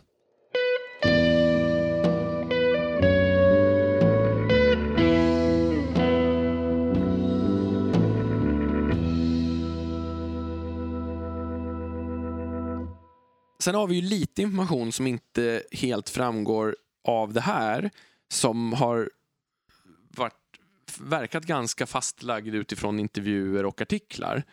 Eh, först har ju serieskaparna sagt att de har fyra huvudtrådar som de ska berätta om. Eh, och de tycker jag känns väldigt rimliga för att berätta om andra åldern. Det är ju då att ringarna och deras smidande och fördelande, Saurons återkomst, eh, Nomenors uppgång och fall och sista alliansen mellan människor och alver. Och det känns ju som väldigt rimliga utgångspunkter för andra åldern. Extremt. Precis. Det är precis det man skulle ha valt själv. Eh, Som sagt, de har ju bara tillgång till huv, alltså de kändaste böckerna inklusive appendixen. Så i princip allting som kommer från Tolkien måste ju komma från appendixen. Mm. Och där är det väldigt, det finns liksom kortfattade beskrivningar av Nomenor, och, men det är, väl, det är mycket kortare än om man hade haft med Unfinished Tales och Akalabeth och sådär. Mm. Bevisligen fick de ju rättigheten till den här kartan över Numenor i alla fall. Ja. Den, men de kanske bad om den... Separat, Separat, på något ja, sätt. Ja. Jag har ju en liten fundering Mm. med tanke på, på vilken roll som man har gett till Galadriel. Eh, arven, kommer hon att finnas med? ja, svårt att säga. Ehm, vi vet ju inte, alltså efter, det här, här är det kanske dags att säga också att de har ju alltså klippt, klippt ihop hela andra åldern till typ en kvart. Mm. Alltså att det, det har ju kommunicerats att, att det här är ett tidsskede, kanske några år, eh, av vad som i, är någonstans mellan 1800 och 2500 år, i, beroende lite på vad vi, hur vi tolkar vissa händelser. I, ehm, så hela andra åldern är ju 3000, är över 3400 år. Mm. I, i, och vi har händelser som vi, som vi har, ser här som spänner över mer än 2000 år. Eh, Så de har ju klämt ihop allt i en tidsram. Och då är frågan när, när gifter sig Galadriel och Celeborn? När får de barn Mm. i den här ihopklämda tidsramen? Jo, och det är där det blir svårt med tidsförändringar, eh, tänker jag. Mm. För att eh, jag kan tycka att det är rimligt att man klämmer ihop tid för att det ska bli en, en ja, men på något vis att man... Ja, 2500 år i realtid hade varit Det, väldigt det hade långsamt. varit jättejobbigt. Ja. Eh, men däremot Fegt. så... Ja. Ja, nej men någonstans så blir det ju ändå så att där kommer det att bli lite klurigheter. För man, det man undrar också är ju då, är andra åldern så här kort? Eller finns det i den här, det här universumet massa andra händelser som har hänt under 2500 Mm. år eh, innan? För annars är det omotiverat att kalla det ens en ålder. Liksom, Ja. Om det bara är några år. Men, men det är ju, alltså, jag förstår varför de gör det, men jag tycker det är synd att de gör det lätt för sig. Så att säga. Mm. Det, för det är någonting, och det här kan vi komma in på sen också, men det är någonting otroligt centralt hos Tolkien tycker jag, med de här tidsåldrarna som Mm. förgår och att det är långa tider Mm. och att människor kommer och går och att rikena förändras och faller men att vissa människor, eller vissa alver är kvar och vissa, alltså fienden är Mm. densamma. Det är Mm. någonting Mm. som man förlorar när man tappar man det. hade kunnat komprimera den men mycket mindre. Ja. Alltså komprimera... Mm. Liksom, ja. Och sen får vi se, vi får ju se några platser som vi vet är med. Eh, Lindon till exempel, som ju Mm. är alvernas eh, Heartland här skulle man säga. Eh, vad ska man kalla det? Eller deras viktigaste Centralort. fäste. Ja, Ja. precis. Och vet du, det, mm, vi, de pratade om att de vill visa kustlinjerna Mm. i, ehm, i eh, Midgård eftersom vi har sett så mycket inland i Mm. trilogin. Mm. Eh, vi får ju se mycket mer i Casadom innan dess fall så att säga. Eh, Nomenor förstås, som man pratar mycket om. Eh, det har nämnts i artiklarna, även om vi inte är säkra på att vi ser någonting än här om Eregion, Mm. som ju grundas utanför Casadoms portar. Men det skulle jag kunna tänka mig att det inte blir första säsongen. Nej, nej men precis. Ja. Det är just det jag tänker, att det kanske uppstår senare. Ja, eh, för att om här. Elrond är här och sonderar, sonderar liksom relationer med dvärgarna så kanske det är efter det som, de, Precis. som Och så- Celebrimbor då åker dit. Precis, Ja. och så är det ju självklart inte i den andra tidsramen, Nej. men eftersom allt är ihopklämt här så ska man tänka sig det. Och sen så misstänker vi ju då att vi får se Forodwaith, eller de norra ödemarkerna där uppe. Ehm, så de platserna har vi åtminstone. Vi vet ju också att under andra åldern så Sauron börjar, i, i, i böckerna nu då, så börjar ju Sauron röra på sig runt år 500 i andra åldern och slår sig ner i Mordor runt år 1000 i andra åldern. Eh, Mm. och, ring, först, och ringen smids runt år, alltså, eller smids runt år 1600 och eh, ringvålnaderna framträder på 2200-talet. Ehm, så jag misstänker att alla de här sakerna med liksom att Sauron slinker undan, för de har pratat mycket om att det som händer här i början med Galadriel bygger på att Galadriel har en känsla av att ondskan inte är besegrad och jagar runt efter, Mm. efter någonting hon känner på sig. Och det bygger väl på det här som de antydningar man får att Galadriel är skeptisk mot Anatar till exempel, som vi har pratat om i en del andra avsnitt. Och man har försökt spinna lite på det. Eh, och att det till slut väl då blir så att eh, Sauron slår sig ner i Mordor. Ehm, och att det blir liksom upptrappningen sen när Sauron, eh, man får reda på vem Sauron är. Och jag misstänker då att The War of the Elves and Sauron, som är, alltså startar 1693 om jag minns rätt, eh, bakas ihop med Sista Alliansens krig. Att det blir bara ett krig här, Mm. fast det är liksom ja, 1000, drygt 1500 år Mm. mellan dem i... Precis. Jag tror också att en viktig, men det kanske vi också kommer till, men jag tror att en viktig plotline det har jag också sett spekuleras och det är, inte, det är mycket av det vi säger är inte våra unika tolkningar här. Nej. Eh, Men att, att det kommer vara någon av dem vi lär känna som sen blir en av ringvålnaderna är jag ganska säker på. Mm. Eh, Att, att det, Det kommer... hoppas jag faktiskt lite. Mm, mm, vi pratade om det i Sam, något samtidigt avsnitt. som Mm. det gör lite ont i Mm. den. Ja. En, alltså av de vi har sett hittills, alltså vi, vi, i trailern så ser vi ju till exempel Galadriel och Elrond. Mm. Ingen av dem kan det ju vara så Nej. att säga. Eh, vi ser dvärgar, alltså Dorin och Disa. De Mm. här, alltså dem. Dorin den tredje får ju en ring, det vet Ja. vi. Alltså pappan till Ja, den det. här rollen får ju en ring i, i, givet. Och det finns en hint i en av artiklarna om liksom att eh, att han är en dålig far, eh, står det någonstans. Alltså det finns en antydan till det. Så vi får väl se vad det innebär, att han inte är så sympatisk, Mm. Torin fjärdes pappa. Men det är väl någon människa, tänker jag, som Ja. man borde... Och, och av de människor vi, som är namngivna, det finns egentligen bara den här Hallbrand som ännu är helt Mm. säker vem han är. Mm. Och de säger att han flyr från något mörkt öde. Vi får väl se vad Mm. det innebär. Ehm, men eh, ja, Sen vet vi ju, det finns ju andra som vi vet är med. Alltså Elendil och Isildur är ju med. ja. Ehm, men där vet vi ju att de inte får sådana ringar så att säga. eh, precis. Men hur långt in tror ni att de kommer att dyka upp? Jag tror att de är med på en gång, tyvärr. Eh, Jaha. ja, alltså jag tror att Elendil redan är Andonies herre. eh, Mm. Jo, För alltså, att det här, allt kommer utspelas under två år. ja. jo, men de kommer, det tror jag. Det är ganska... Alltså det, det fram, de, jag tror att de kommer vara med, och att Isildur är ung och Elendil är mogen redan. Men Men, Numenors upp... Jaha, Numenor, alltså Num, Numenors historia kommer vara en kvart lång här tror jag. ah, okej. Ungefär. Så att det är redan antytt att Numenor har funnits jättelänge och vi Mm. är redan i den sista generationen. Just det. Jag tror redan Okej. att när serien börjar så kommer Tar eh, Palantir vara kung och att när han dör så kommer liksom Arfarason sno tronen från Tar Miriel. Alltså jag tror att den plotlinen kommer gå igång kanske i säsong två mm. eh, redan. Säkert. Fast, alltså, fast säsong två är ju ganska långt fram. Ja, men jag misstänker att Tar Palantir lever, Isildur är ung, bara sjöfarare eller krigare, son Mm. till Elendil, herre över Andonia. Allting verkar hyfsat okej fortfarande på Numenor eftersom de inte har den här långa förmörkande historien. Och så att man får se ett normaltillstånd på Numenor ett tag. ja, det måste man ju få. Ja. Och sen så kommer i nästa i nästa vet du, det, säsong, tänker jag, så kör de liksom fallet på en För generation. Blubb, blubb, blubb och... Ja, jag tror inte det blir blubb, blubb, blubb. Nej, det, tror kommer jag dröja. är i säsong fyra kanske. Mm, mm. Jaha, ja, Det okej. skulle kunna vara en cliffhanger. Ja. Alltså, eller cliffhanger, men alltså i slutet av en säsong. ja. Det kom, fem säsonger har de väl, har de Ja, väl bestämt precis. att det ska vara. Ja. Så jag tror att, att det blir en... Alltså att, eftersom tidsperspektivet är så hopklämt så tror jag att vi redan är i den sista levande generationen på Numenor. Mm. Och att vi bara kommer följa dem ett kort tag för att få se hur Numenor var. Och sen så får man en väldigt, väldigt snabb... Alltså det är som att Saurons eh, anländande är det enda som orsakar skuggan kanske.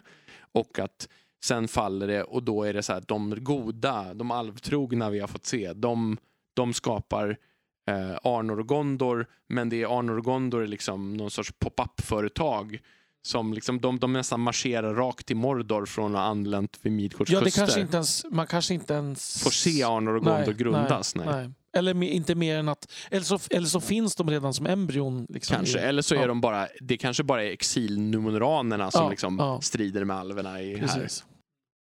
Och någon säger så här, we shall name it Gondor. Mm. Alltså på slutet, något, precis. något sånt töntigt som jag föreställer mig. Ja, Mm.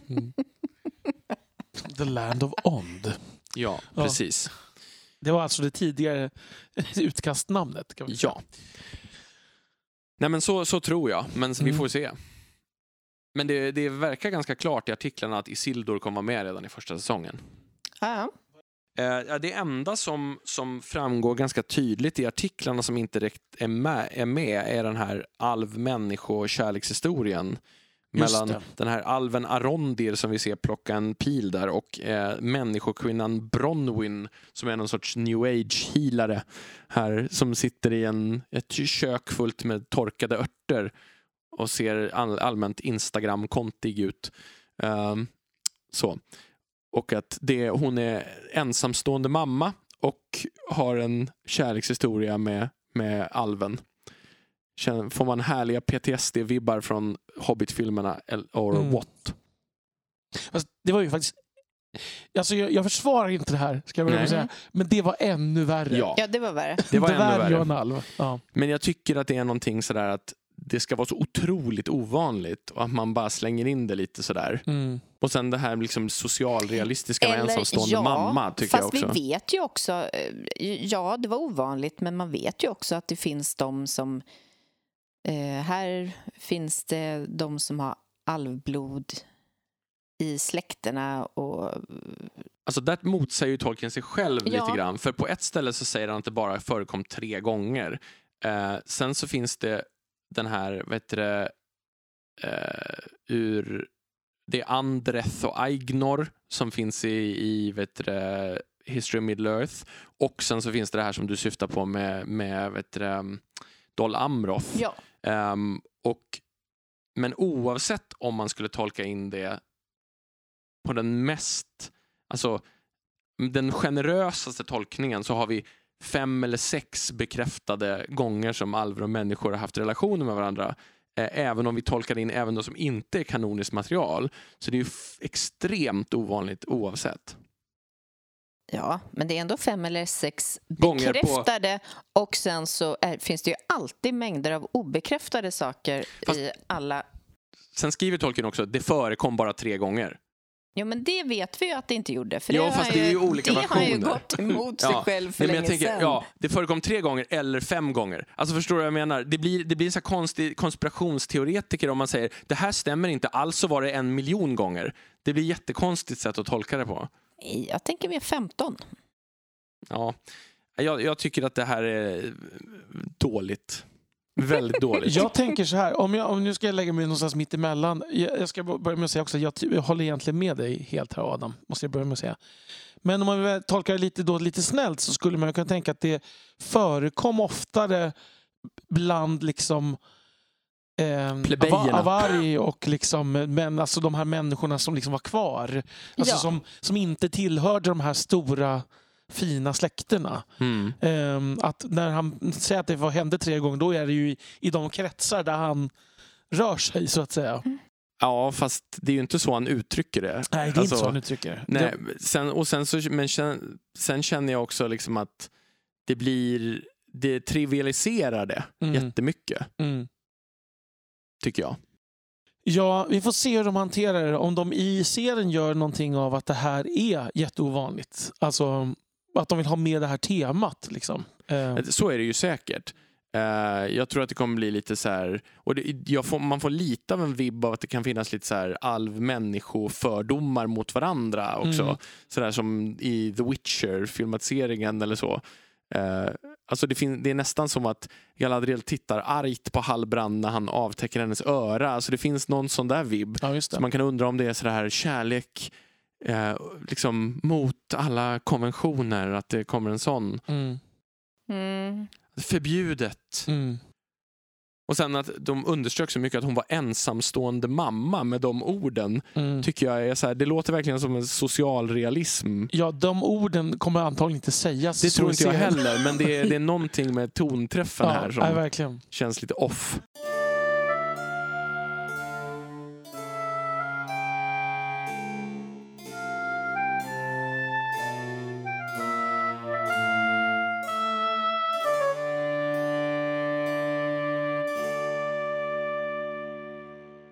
Som ni märker så äh, nu börjar, nu börjar diskussionen leva här i, i Tolkienpodden. Eh, och då är det så att för er som har hängt mycket i sociala medier nu så vet ni ju att det har varit extremt mycket diskussioner eh, om den här trailern och bilden och allting och all information som har läckt. Och det har ju varit en extremt polariserad diskussion åt olika håll ehm, med ganska lite, vad ska man säga, ehm, lite, lite försök till närmande. Eh, men för det som har varit uppenbart ju på Twitter, framförallt där jag har läst, det är ju att den allra största diskussionen har ju handlat om eh, skådespelarnas etnicitet. Så.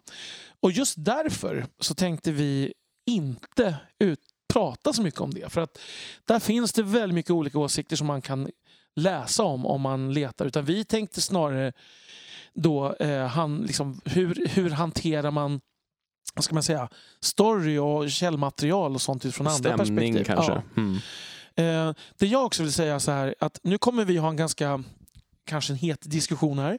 Ehm, men det jag som grundkänsla vill bara vill säga också utifrån hur världsläget nu är. Där man har haft vi har, alltså, man har gått och var, kanske varit upprörd över en trailer och så här, och sen samtidigt någonting man hela tiden tänkt, ja men det är ju ändå bara en bok. Men jag tänker nu att, jag tänker ännu mer så att det är faktiskt bara en bok. Mm. Eh, en del tongångar har varit så aggressiva så att, så att jag blir, eh, vad ska man säga, jag blir lite nedslagen av det. Och, och särskilt ställs ju det på sin spets när man liksom ser andra delar av samhället när verkliga konflikter blossar upp. Då blir helt plötsligt de här typen av konflikter ganska futtiga.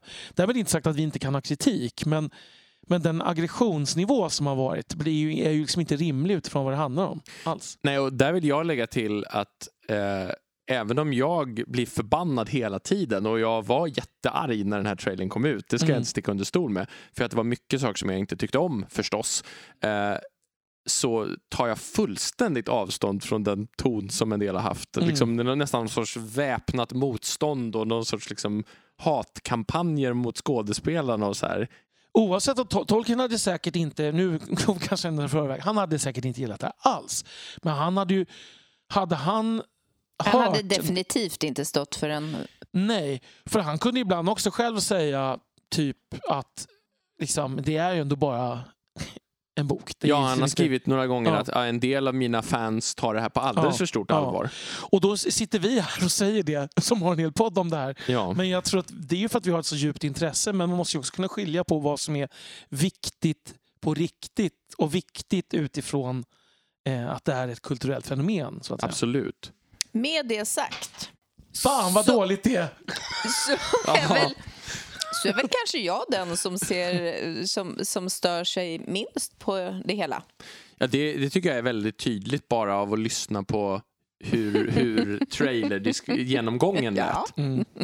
Men, men jag menar, det här, om det här hade lagts ut på Betsson innan, så hade det inte, eller något annat spelbolag, Ja, alltså, eh, så hade det ju inte varit någon högoddsare att jag skulle vara den som skrek högst. Nej. Så att säga. Eh, alltså, och eh, jag tror att det kommer bli jättedåligt, men, eh, och jag kommer ta ifrån alla människor deras glädje och så vidare, som folk sa. Men, men om ni vill vara glada så får ni gärna vara det. Jag kommer att frukta, för det här är inte mitt Midgård.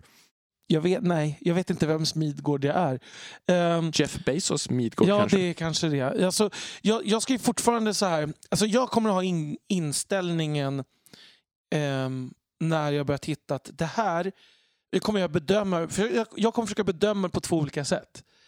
Ett är hur, hur liksom, är det Tolkiens, två är det bra på något annat sätt. Liksom. Mm. Eh, för teoretiskt skulle det kunna vara så att det är en helt okej fantasyserie ändå. Eh, vem vet?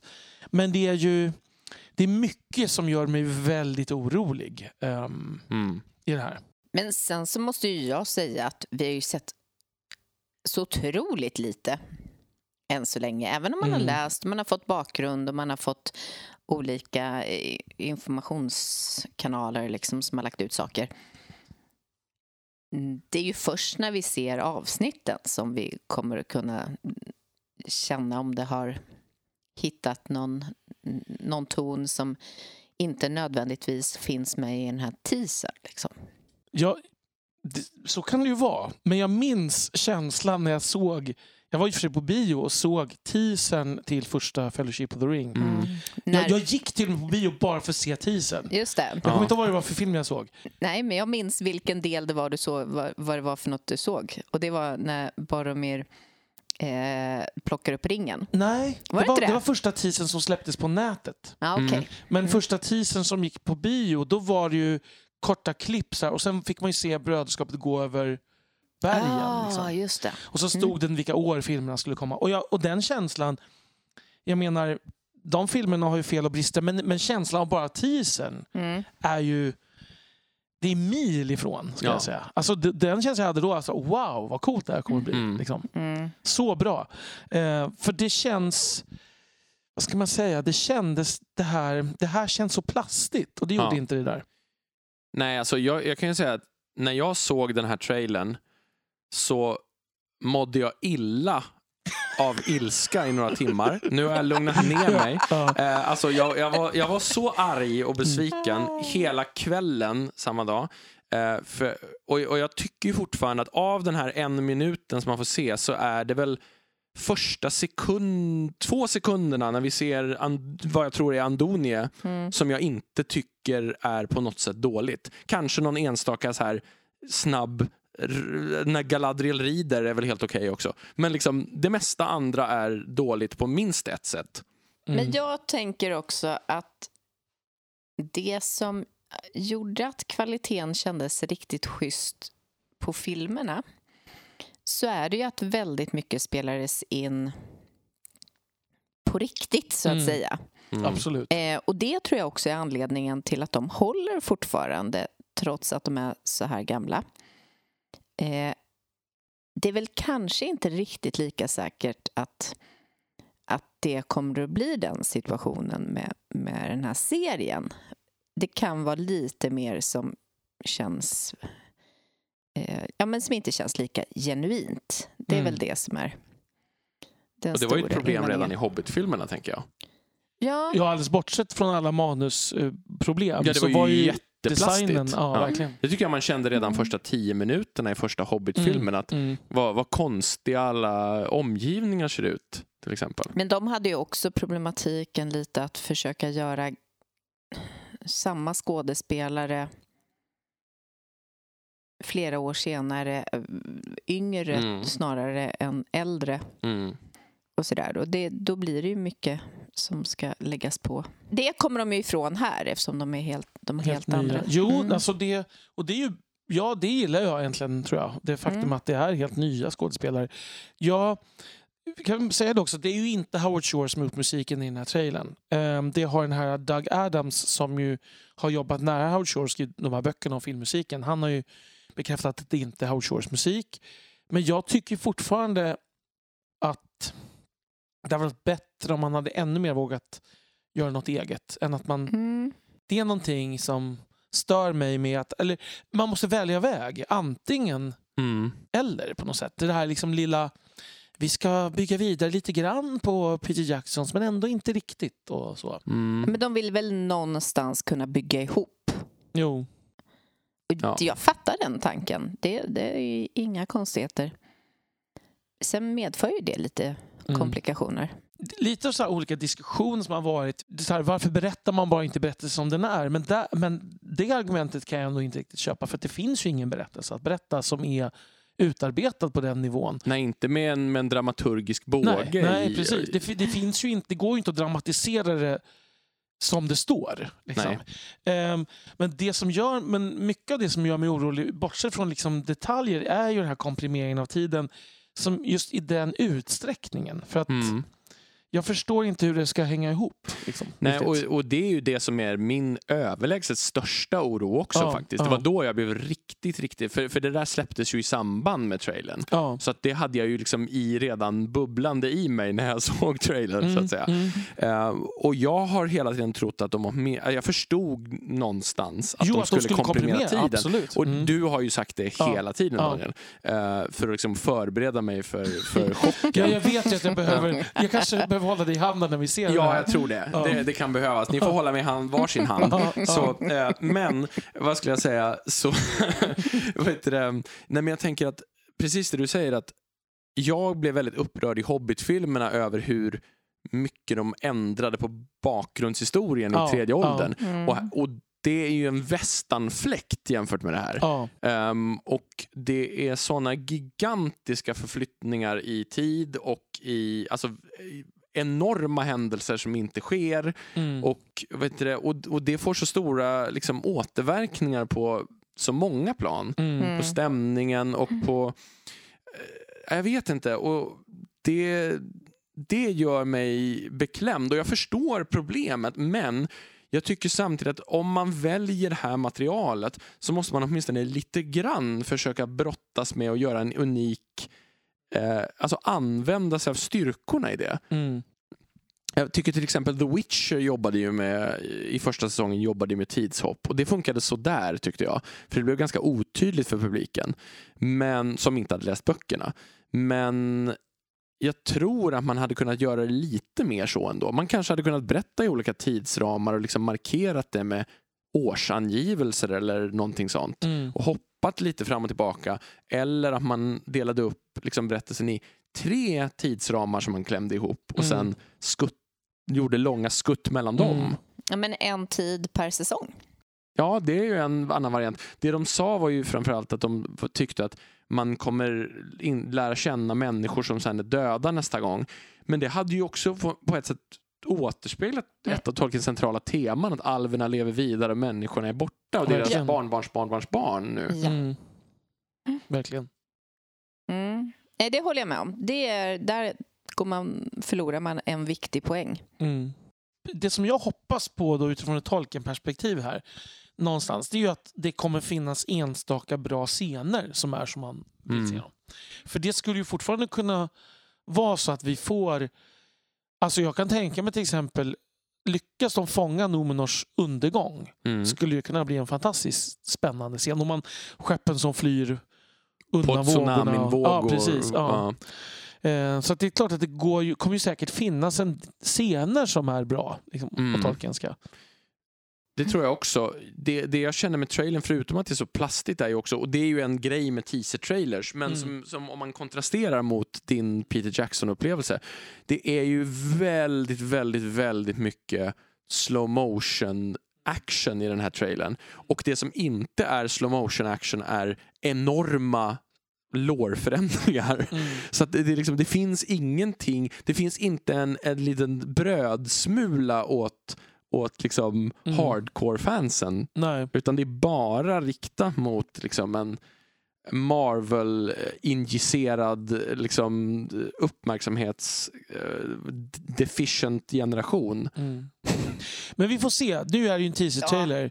Jag tänker att jag tror berättartempot kommer vara lugnare än det framstår här. Ja men det tror jag också. Så är det ju alltid i trailers. Men det finns liksom nästan inga andra inslag nej, här. Nej. Allting går jättefort eller är bara liksom, man, eller så är det sånt som inte framgår alls. Mm. Men det ligger väl lite i teasers natur framförallt nu för tiden. Mm.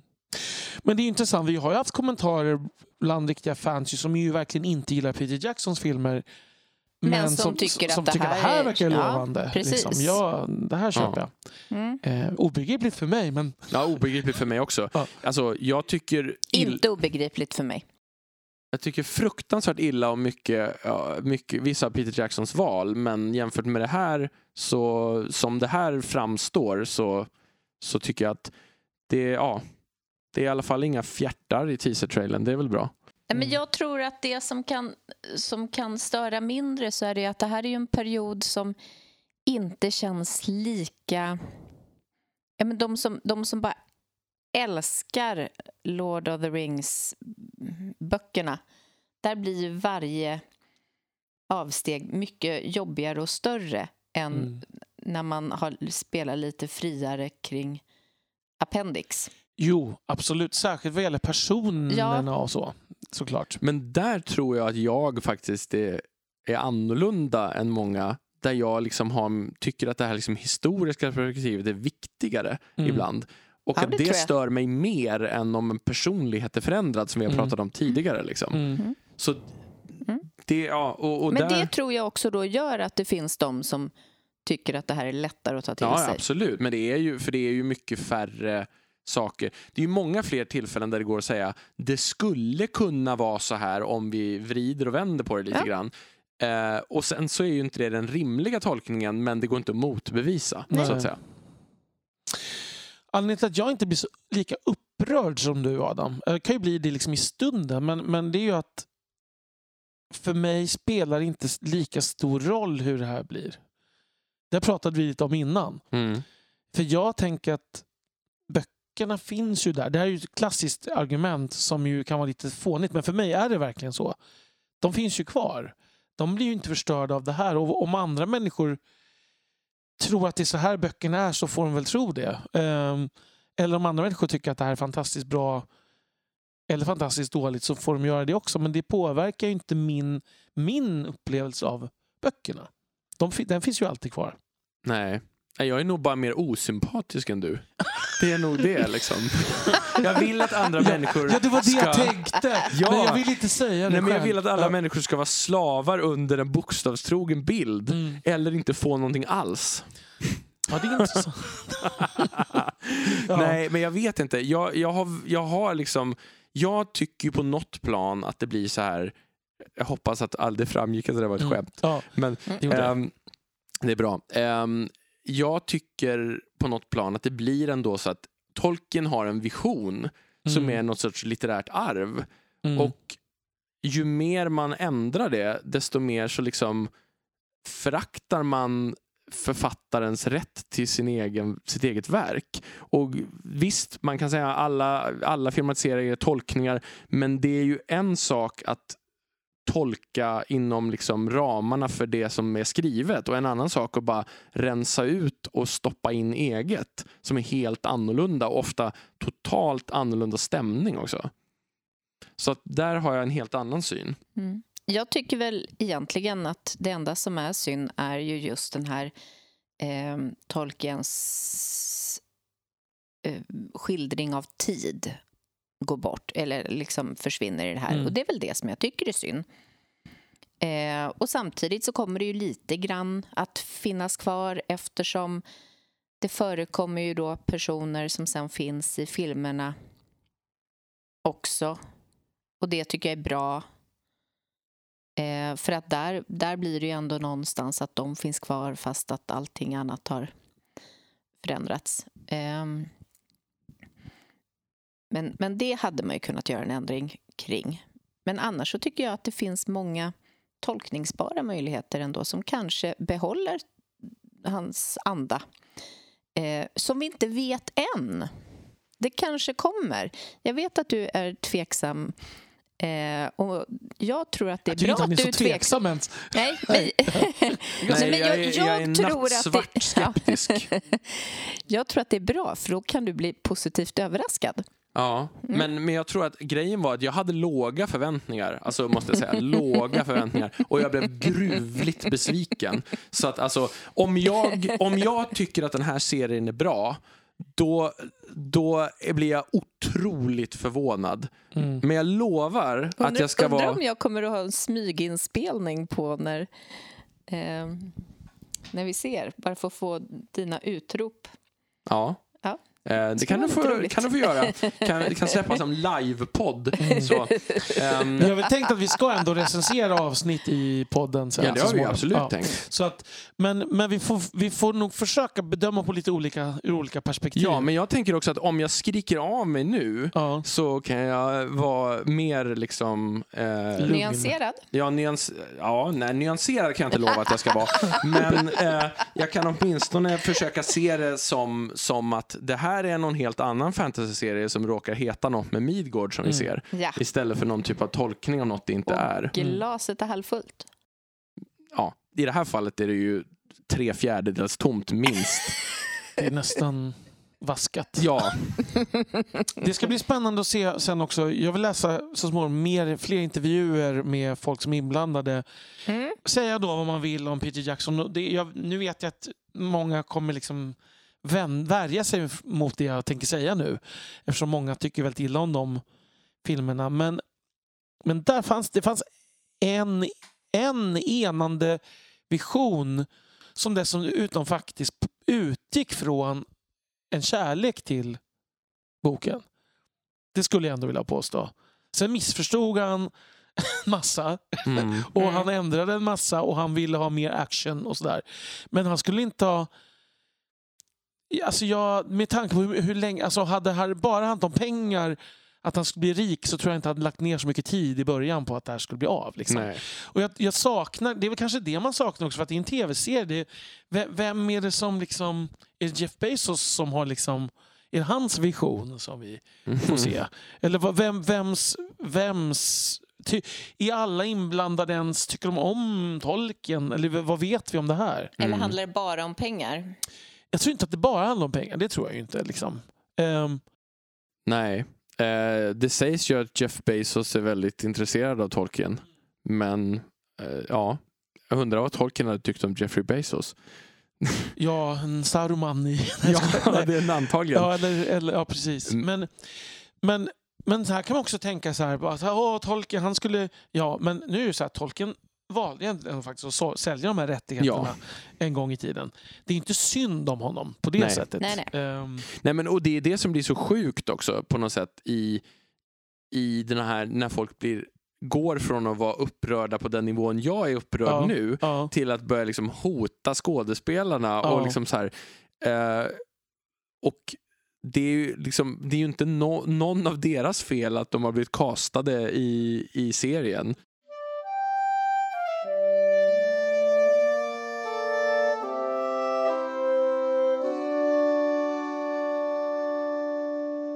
Det här är ju en teaser-trailer till första säsongen.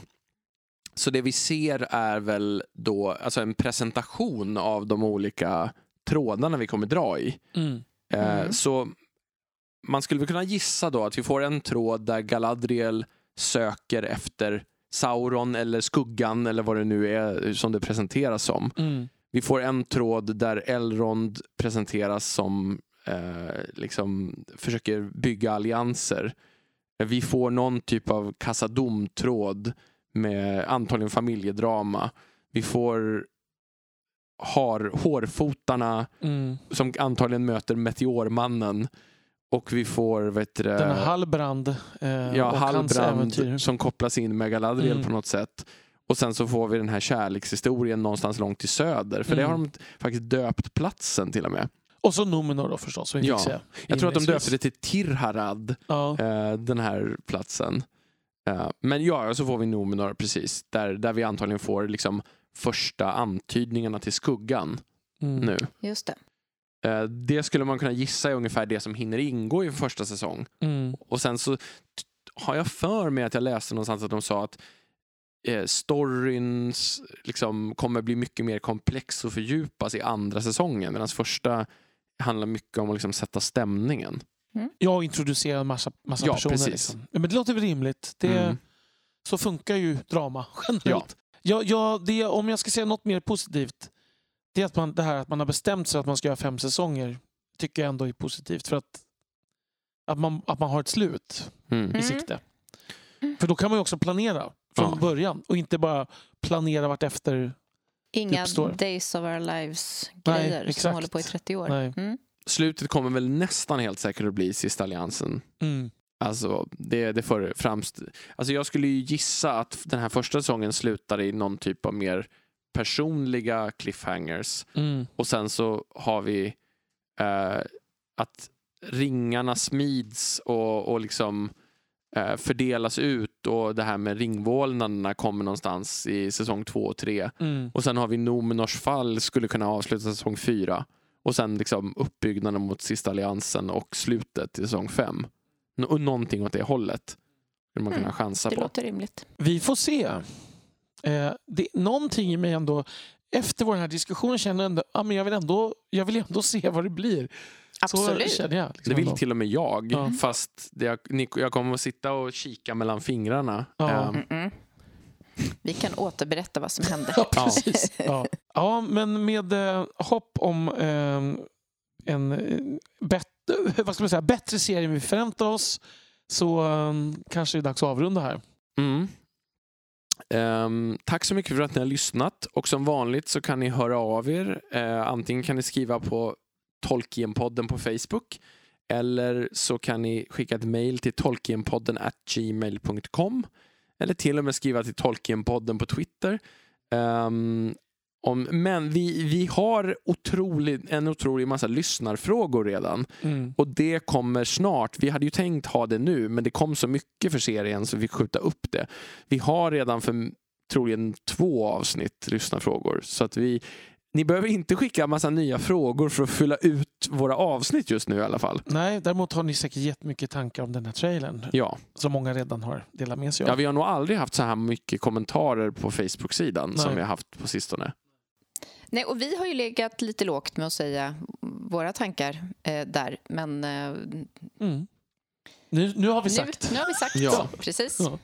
Och vi hoppas ju att ni fortsätter att hålla en, en trevlig diskussionsnivå så att det inte Mm. urartar till den typen av krig som vi har sett Mm. i en del andra kommentarspår på internet. Mm. Men och jag vi, hoppas att ni som är positivt inställda fortsätter vara det. Ja, verkligen. trots surgubbar som jag. Ja. Ja. Vi gläds med er. Vad skönt att vara er. Mm. Ja, nej, men då återstår det bara för oss att tacka. Tack så mycket. Ha det så bra. Hör, vi hörs nästa gång. Hej då! Hej då! Hej hej!